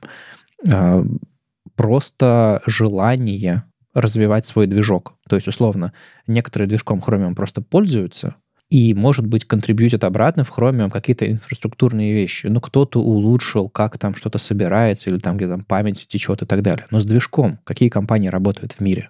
Вот по-настоящему готовы даже не то, чтобы запиливать фичи, а прям фиксить баги в рендеринге, например, или в, в, в рантайме где-нибудь, или в, в JavaScript еще где-нибудь, в движках. Не очень много компаний экспертиза довольно тонкая вот в этом месте у, у мирового сообщества разработчиков, э, разработчиков браузеров. Их, их по пальцам можно пересчитать. Хорошо, ну там будут большие руки с этими, с этими пальцами, но тем не, тем не менее. И вот суммируя все это, мы приходим к тому, что Chrome, Edge, Firefox и Safari — это именно те, кто э, в этом рейтинге участвует. Э, все другие браузеры с, с долями популярности какими-то там Arc, Opera, Brave, кто там еще есть. Ну вот Вивальди. У меня вопрос к Вивальди. Вивальди, тот, тот, тот же самый. Они не вкладываются в развитие движка вообще никак, в стандарты никак. Э, все упомянутые, насколько я знаю.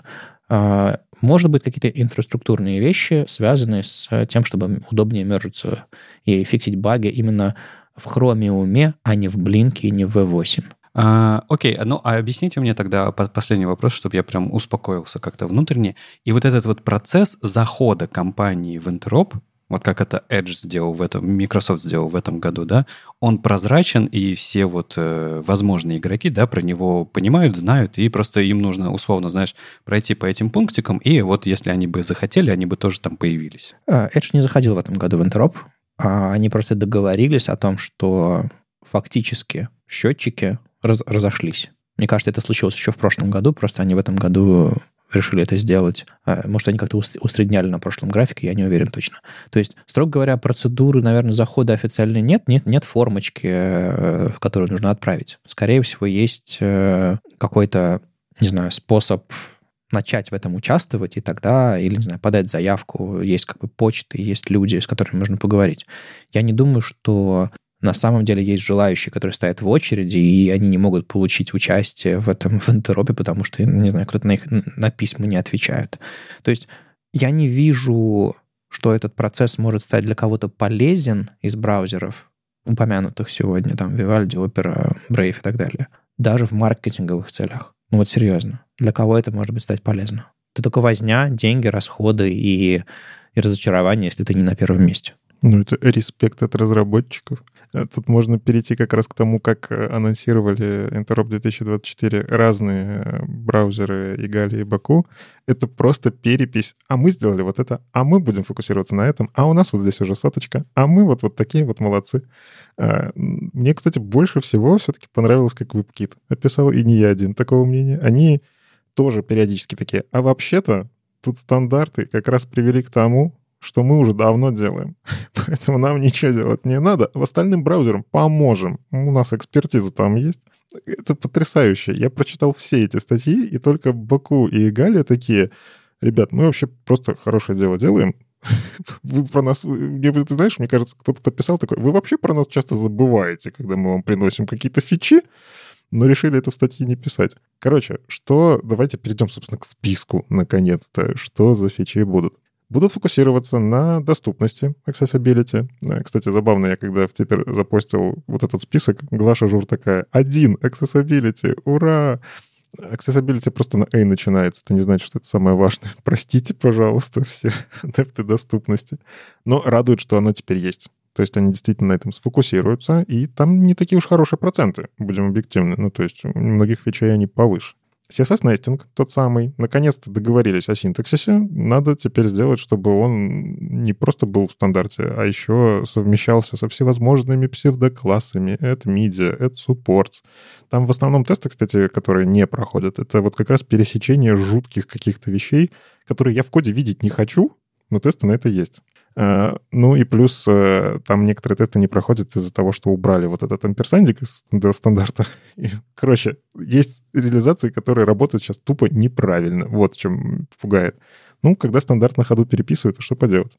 Custom Properties. И у меня я такой смотрю сначала, в смысле? Мы уже столько лет с ними живем, у вас до сих пор там не работает. Это property не работает. Кстати, Firefox больше всего не работает. Ну, понятно, потому что Chrome раньше всех затащили. Подождите, я, я просто к твоему удивлению говорю. Э, если я правильно помню, и у меня есть ощущение, что ничего с тех пор не изменилось, но до сих пор все тесты для CSS 21 не проходятся во всех браузерах. Леш, ну CSS давно уже 2.2, ну come on. Ну, это там обновленные тесты были, там же по видео не помню, менял. Вы живете в прошлом веке, я пишу на CSS 5. Да и, и бог тебе судья, давай дальше. И буду продолжать это делать. Ну, в общем, это property дотачит везде, и меня это, кстати, очень радует. Это, ну, полезная история про производительность CSS, про которую, ну, и анимации, и свойства тоже полезно. Декларативный Shadow DOM. Мы буквально недавно обсуждали, что эту штуку втащили, а ее вот сейчас уже и в Interop затащили. А, я, я распробовал. Я вот когда мы тогда обсуждали, я такой, я не понимаю, зачем. Ну, сделали и сделали. А сейчас распробовал. Я больше вижу приятных примеров и так радуюсь. Ну, справедливости ради, опять же, в браузерах уже достаточно большое количество тестов проходит. Font size adjust. Это CSS-свойство, мы его тоже пару раз обсуждали, которое, ну, кстати, в Firefox и Safari на 100% уже работает, им ничего там делать не надо. Это когда у вас есть шрифты с разными метриками, у них, ну, банально, высота э, символа разная да, и вы хотите их выровнять. Ну, потому что в дизайне нарисованы разные шрифты, это не один шрифт. Что приходится делать? Э, ну, старым способом. Сидишь, высчитываешь линеечки, метрики, где какой line height, где какой паддинг и так далее. У меня один раз была такая задача, никогда больше. Не хочу. Это, это больно. К тому же переключаешь в другой браузер, а там все твои метрики не так работают. Вообще не так. Браузер решил, что он этот шрифт будет рендать по-другому. Э, кстати, это я, если что, укол в сторону Firefox. У меня там было больно. Но при этом Firefox Font Size Adjust поддержал. Вот за это спасибо. В общем, это свойство всю эту задачу решает. Одно свойство классно. Дальше, веб-сокеты. А, если что, в веб-сокетах протокол WS или WSS для Secure, э, ну, то есть надо по особому протоколу было э, работать. Но дело в том, что разработчики давно просили, а можно HTTPS? Ну, пожалуйста, нам так проще сервера настраивать. Да-да-да, и удивительно, насколько в Chrome это э, тянется долго. То есть, ну, по, потому что э, я не, не скажу за Firefox, но Safari э, в 23 году это притащил, поправил как раз. Может, Firefox даже раньше это сделал, потому что они вот обычно любили всякие такие вещи делать, э, шипить быстро. А вот Chrome очень долго тянет, поэтому круто, что это в этом году закроют. Да. IndexedDB. А, тут конкретно идет э, разговор про третью версию IndexedDB, потому что, ну, их там несколько версий, и нет смысла поддерживать старые. Старые, ну, тест не проходит, обновляйте. Это нормально. А, layout тут отдельно идет. Но layout на самом деле три в одном. там гриды, флексы и сабгриды. Решили не расписывать в этот раз на три части, но дотащить тест это надо. И это очень важная тоже вещь, потому что э, тут речь не про поддержку в целом спецификации, а как раз-таки про вычищение багов. Вот э, типа угу. edge-кейсов, которые есть в каждом браузере, и которые вот прям, ну, хорошо было бы, чтобы их не было. То есть, типа, зачем тебе про эти баги думать? Если они это вот отполируют все, вообще очень хорошо для флексов, для гридов. Кстати, самое большое количество багов в Shadow DOM е. Я просто я прошелся по тестам, которые падают. Вот к Shadow DOM у многие спеки оказались не готовы от слова совсем. Знаешь, просто типа есть вещи, вот которые... Э, тут знаешь, что не хватает? Э, знать, эм, как это, применимость этих э, фич, распространенность этих фичей. Потому что, знаешь, какие-нибудь там э, декларативный Shadow DOM или другие вещи, они применяются в, на рынке, да, условно, но насколько layout при, применяется. То есть, типа, ты поправь эти баги, и ты изменишь, я не знаю, для людей, для многих людей э, их проблемы поправишь. Ну, да, согласен. Но хотя, с другой стороны, тут же может быть э, наоборот. Люди не пользуются этим, потому что оно не работает. А? Ну, я говорю, мотивация у этого всего другая. С одной стороны, это типа дать возможность людям новую спеку, с другой стороны, это поправить э, болячки у текущих, э, в текущих проблемах. В любом случае полезно. В любом и там, и там все, все выигрыши. Весь интероп полезен. Ты почему-то думаешь, что я как будто бы дерусь с тобой за какие-то конкретные фичи. Нет, не надо со мной драться. я в другом городе, что ты мне сделаешь? Ну, приеду. Ладно. Pointer and Mouse Events — там, на самом деле, я помню, еще несколько лет назад делался большой заход на то, чтобы еще до проекта Interop делался большой заход, чтобы во всех браузерах начало работать нормально. Я помню, Патрик Лауки там активно про это писал. Сейчас а, они просто дотюнят большое количество тестов. Поповер, тоже, опять же, свежачочек. Казалось бы, атрибут буквально недавно появился, а вот уже надо его дотюнивать. Ну и хорошо, я в эту опишку очень сильно верю. Самое жуткое по количеству проходимых тестов — это относительный цветовой синтаксис, э, relative color syntax. Это когда вы из одного цвета пытаетесь, не знаю, из RGB достать R, использовать это внутри HSL и все это запихнуть в Vocalch. Там, ну, там сам по себе спека сложная. Я ее так и не дочитал, потому что эти фромы, они жуткие.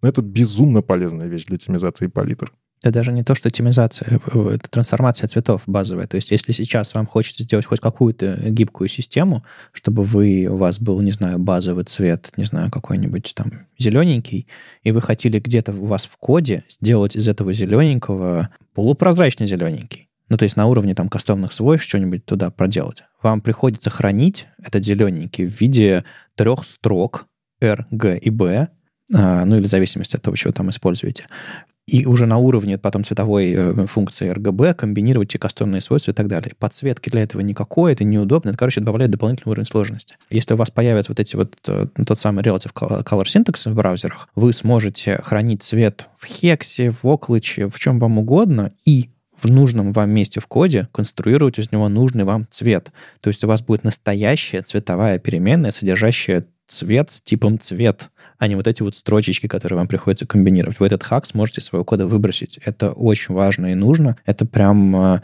пусть марсиане не обижаются, и все, кто за Оклыч. Мне кажется, вот это будет цветовой революцией веба, а не новые HDR цвета и новые эти цветовые функции, которые я еще в коде не видел ни разу. Одно другому не мешает. Кстати, интересно, что про вот эти все около в этом-то интеропе как будто бы нету, но я все еще подписан на ишью, где они выход за пределы вот этой гаммы обсуждают и никак не могут прийти. Ну, э, напомню, старая история.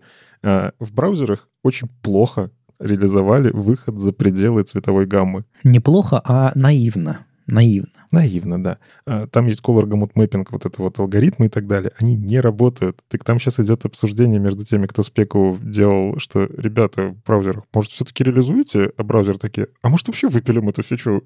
Я такой смотрю, а что происходит? Вы уже это как бы ходили там, марсиане всем рассказали, что этим пользоваться можно. Я уже в код это втаскиваю, а у вас еще это не работает. Ай-яй-яй. Что еще? А, request, video, frame, callback. Они просто один метод для видео затащили как интероп. Я такой, чего? Ну, правда, один метод.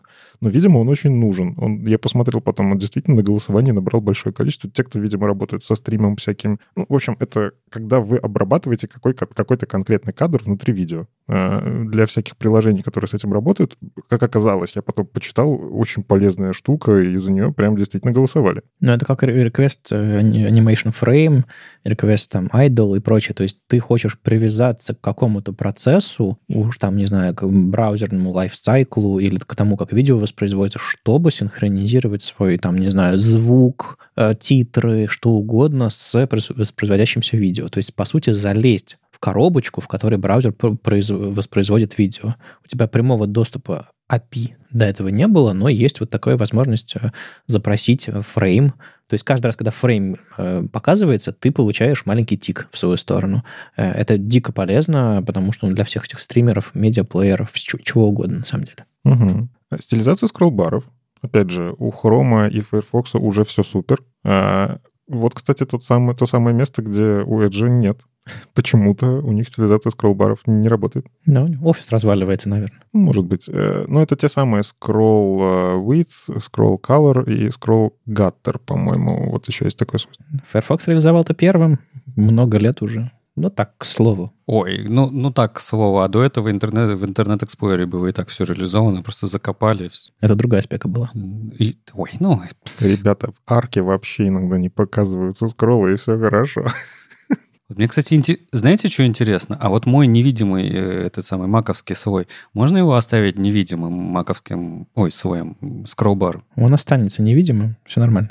Да, все окей. Это, эта спека, она исключительно про то, что сделать твой э, вот этот невидимый скролл, когда он видимый, чтобы он стал жирненьким и зелененьким. Ладно, хорошо. Но если уж копать, то в Internet Explorer можно было настраивать, с какой стороны отсечения вот этого прямоугольника какая-нибудь псевдотень будет делаться. Современная спека по стилизации скролл-баров, она... Их было три, на самом деле. Одна была Internet Explorer, одна была веб-китовая, первая умерла, вторую выбросили. Вот сейчас третья спека, она просто говорит, типа, настрой ширину, настроить цвет вот это, ручки и настроить цвет э, этого ползунка всего, вернее, ну, палки, по которой ручка ваша ездит. Я не знаю, как это назвать по-человечески. Наверняка есть для этого слова. Все. То есть это спека говорит. Вы можете только базово настраивать. И на самом деле, имея в виду современное состояние скролл-баров, в 90-х, в нулевых их очень любили. Сейчас их э, пытаются спрятать. Но когда они все-таки появляются, когда ты на мышку на них наводишь, для прокрутка важно подсказать, что прокрутка. Их можно, к счастью, будет настраивать. Ну и тут осталось такие, не то что по мелочи, но свойства starting style. Это starting style, это не свойство, это директива. И transition behavior, это, ну мы тоже обсуждали. Starting style — это когда у вас должна быть анимация, но стартовое значение ее не задано, когда страница загружается, например. Еще не успел CSS там то, что нужно вам доехать. Так вот, при помощи starting style можно задать, откуда начинать. На самом деле для SPA очень удобно. И Transition Behavior — это скорее про дискретные анимации, что мы можем анимировать теперь дисплей, визибилити, вот эти вот всякие. Дальше. Э, направление текста. Это всевозможные... Тут HTML и CSS, кстати. Это dir э, и двоеточие dir. Ну, в общем, все то, что позволяет нам работать с разными направлениями текста. Там есть нюансики, кстати, тоже в основном с Shadow DOM внезапно, потому что внутри Shadow DOM и внутри айфреймов там, в общем, во всяком встраиваемом э, есть э, много всякого неработающего, к сожалению. Текст баланс. Э, интересно, что здесь нету текст в прити. Тут есть только текст в баланс. Только его сюда затащи. Ну, рановато, рановато еще. Ну, может быть. И да, действительно, парадоксально. Хром затащил это первым, и у них пока что тесты проходят хуже всего. Беда. А что такое URL? Кто он и что с ним делать? Просто все остальное в целом окей, а тут вообще непонятно. URL — это стандарт в ATVG-шный. Есть прям спека, а она похожа на свинью, которая на боку лежит. Ну, кружочек, а там две точки вертикальные. Пятачок такой. Так вот, э, я не знаю, почему. Он, видимо, это двоеточие или типа того. Э, вот VG-шная спека, вечно зеленая, и там говорится, как браузеры, JS, Node.js и все-все-все-все-все работает с урлами. Раньше браузеры, не знаю, э, от реверс инженерили браузер Mosaic, 90-х, ранних, э, нулевых, вернее, ранних 90-х годов, а, и примерно внедрили себе URL, URL по-разному. А потом начались всякие проблемы с совместимостью. Ну вот написали спеку, и сейчас пытаются этой спеке на 100% соответствовать. Э, удачи им. Ну, там правда, там правда есть большое количество нюансов. Ну, то есть представь, что ты раньше работаешь, там, урлы можно писать только английскими буквами, латиницей, да, а тут внезапно домены начали поддерживать. Они на самом деле по спеке давным-давно должны это начать поддерживать были, но всякие кириллические и там, не знаю, у Шими Видеса, по-моему, у него там тоже Шимя через вот эту вот шляпку над «с». Это все давным-давно было в спеке. Ну, в смысле, и, и TFE, вот это вот, и ИЕ, вот, короче, старая, старая, древняя еще стандартизация, не вебная. А сейчас вот эту вот всю историю нужно сделать так, чтобы работало везде. По-моему, классно, что мы наконец-то основу основ в Интероп решили затащить. Это, это будет здорово. Наконец-то все урлы начнут, что ли, работать одинаково. Ого. В общем, сфокусировались и уже сходу начали соревнования. Леша правильно заметил, что Firefox такой, оп, и со старта. Все, мы знаем, на чем фокусироваться. А мне кажется, Mozilla посмотрела, как это сделал в, в прошлом году Apple, потому что Apple в прошлом году ровно тот же, тот же самый трюк сделал. Все такие, типа, ну, начинаем, как обычно, типа, со стартовой линии, они такие выпустили сразу версию, и у них вверх пошли, они такие, это что за фальс-старт? Типа, не пойдет. Ребят, ну если вы любой спорт смотрите, хоть какой-нибудь там гонки, бег, стрельбу, там, не знаю, что угодно, прыжки, прыжки в высоту, ну, вы, вы понимаете, что все команды что-то пытаются придумать в рамках существующих правил. А, ну и вот, формально все нормально, но раз, то типа, не знаю, кроссовки удлинил или, не знаю, руки вытянул вперед, и все уже как будто чуть быстрее стал. Я чисто шутя. Мне, мне нравятся такие как бы подковы друг друга на старте. Это, это прям э, пр- прекрасно. Это добавляет вот эм, азарта, азарта. Да. Ну и я, правда, всем рекомендую про подколы. Действительно, у нас там будет много статей прикреплено. Почитайте их все. Как браузеры выпендриваются друг перед другом. Это такое удовольствие. Я еще вижу, что тут э, они в... Э, то, для чего они будут тесты писать, да, на этот год же определили в том числе, да, это помимо Accessibility Mobile тестинг, они добавляют сюда и WebAssembly тестинг. Угу. И это тоже, мне кажется, очень хорошо, потому что в будущих интеропах они смогут э, заняться вот полированием всего, что связано с WASM и запуском всего, что можно скомпилировать, да, WASM в браузере. Мне кажется, это тоже важно, важная история будет, потому что там, ну, сейчас так, э, раздрай шатание, а, ну, много багов. Вот, и тесты очень нужны. Да, вот очень круто, что они, на самом деле, помимо фичей, они занимаются именно э, написанием, созданием тестов, тест-кейсов. Ну и на самом деле это подсказывает, что же будет в Интеропе 2025. Ну, то есть не просто так в прошлом году активно писали тесты по accessibility, потому что, видимо, хотели еще в прошлом году взять в работу, но поняли, что а что брать-то? Ну, типа, тесты проходят, потому что их мало. Может, давайте возьмем и проверим, а как надо это все хорошо делать и правильно. Ну и я знаю, что идет огромное количество обсуждений в тех вещах, которые давно не смотрели. Ну, то есть, понятно, там те же самые HES, это все браузеры на это смотрели, обсуждали, собирались, созванивались на конференциях и так далее. И там уже все обмусолено, понятно, как реализовывать, вот вам тесты. А есть вещи типа accessibility, которые когда-то был хайп, такие сделали, вроде, окей, все предусмотрели, а потом делаем аудит, что-то у нас все расходится, как будто бы. Ну, то есть тесты вроде все проходим, а работаем совсем по-разному. И я тоже очень рад, что Интероп это выравнивает, что они про это заранее подумали, что они на Investigations, это, по-моему, история, которая появилась позапрошлом году, они вкладывают отдельные усилия именно в рас... как не расследование, но правильно, исследование того, как это должно быть, может быть, через годик, но должно быть.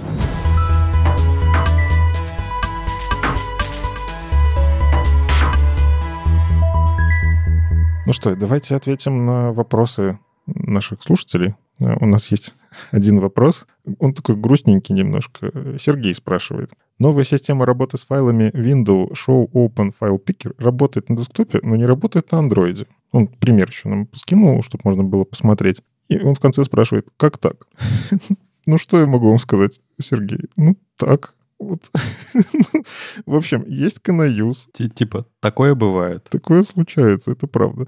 Ну, я понимаю, что может смущать, что Chrome вообще это реализовал. Это, если что, шоу Open File Picker — это часть э, Private File System, по-моему, что-то такое. Ну, короче, файл Picker э, поддержал Chrome в рамках проекта Fugu. Суть в том, что вы в JavaScript вызываете этот метод, и он не требует никакого инпута. Он спрашивает разрешение у пользователя, действительно ли вы хотите доступ к файловой системе дать. Если вы разрешаете, он дальше не спрашивает, если что, и вы просто жмете кнопочку без инпута и спрашиваете файл. Получаете его JavaScript, там асинхронная функция, обрабатываете как обычный файл. Это такой приятный синтаксический сахар, очень приятный, потому что input не нужен. И да, действительно, это не работает на андроиде. Я не знаю, почему, я так и не нашел. Я специально полез копать, почему да как. Э, там, кстати, можно, наверное, Томасу Штайнеру написать. Если хотите, кстати, Томас Штайнер, он общительный в соцсетях. Вы можете у него спросить, э, если готовы. Но суть в чем? Canayuse, заходим, смотрим, не работает. И есть э, хак, который я подсмотрел у Томаса Штайнера, если что. Мы, наверное, приложим ссылочку. Я у себя в PWA-приложении внедрял. Там есть просто функция, которая подменяет это. Она либо берет, э, если есть поддержка show Open File Picker, а если нету, то JavaScript вставляет select и кликает в него вместо вас. Вот. Не select этот input type файл. Вот. К сожалению, ничего с этим не поделать. Э, я, насколько знаю, у Android скорее просто с доступом проблемы. На десктопе у вас одно, ну, типа, файловая система, к ней, в принципе, по-другому обращаешься. А Android, iOS у них по-своему. На iOS, кстати, тоже эта штука не работает, так что ничего страшного. С вами был 408 выпуск подкаста «Веб-стандарты» и его постоянные ведущие. Не только менеджер Алексей Симоненко. Сам по себе Вадим Макеев. Доброжелюбный бородач Никита Дубко. И дизайнер на CSS Юлия Мяцен. Слушайте нас в любом приложении для подкастов или на ваших любимых платформах. Не забывайте ставить оценки и писать отзывы, это помогает нам продолжать. Если вам нравится, что мы делаем, поддержите нас на Патреоне или Бусте, мы вас позовем в чат. В этом чате на этой неделе мы вспоминали, как работает DNS. А также ждем ваших вопросов на подкаст собакавеб.дефисстандарт.ру. Мы обязательно ответим на самые интересные. Услышимся на следующей неделе. Пока. Пока. Пока. Пока.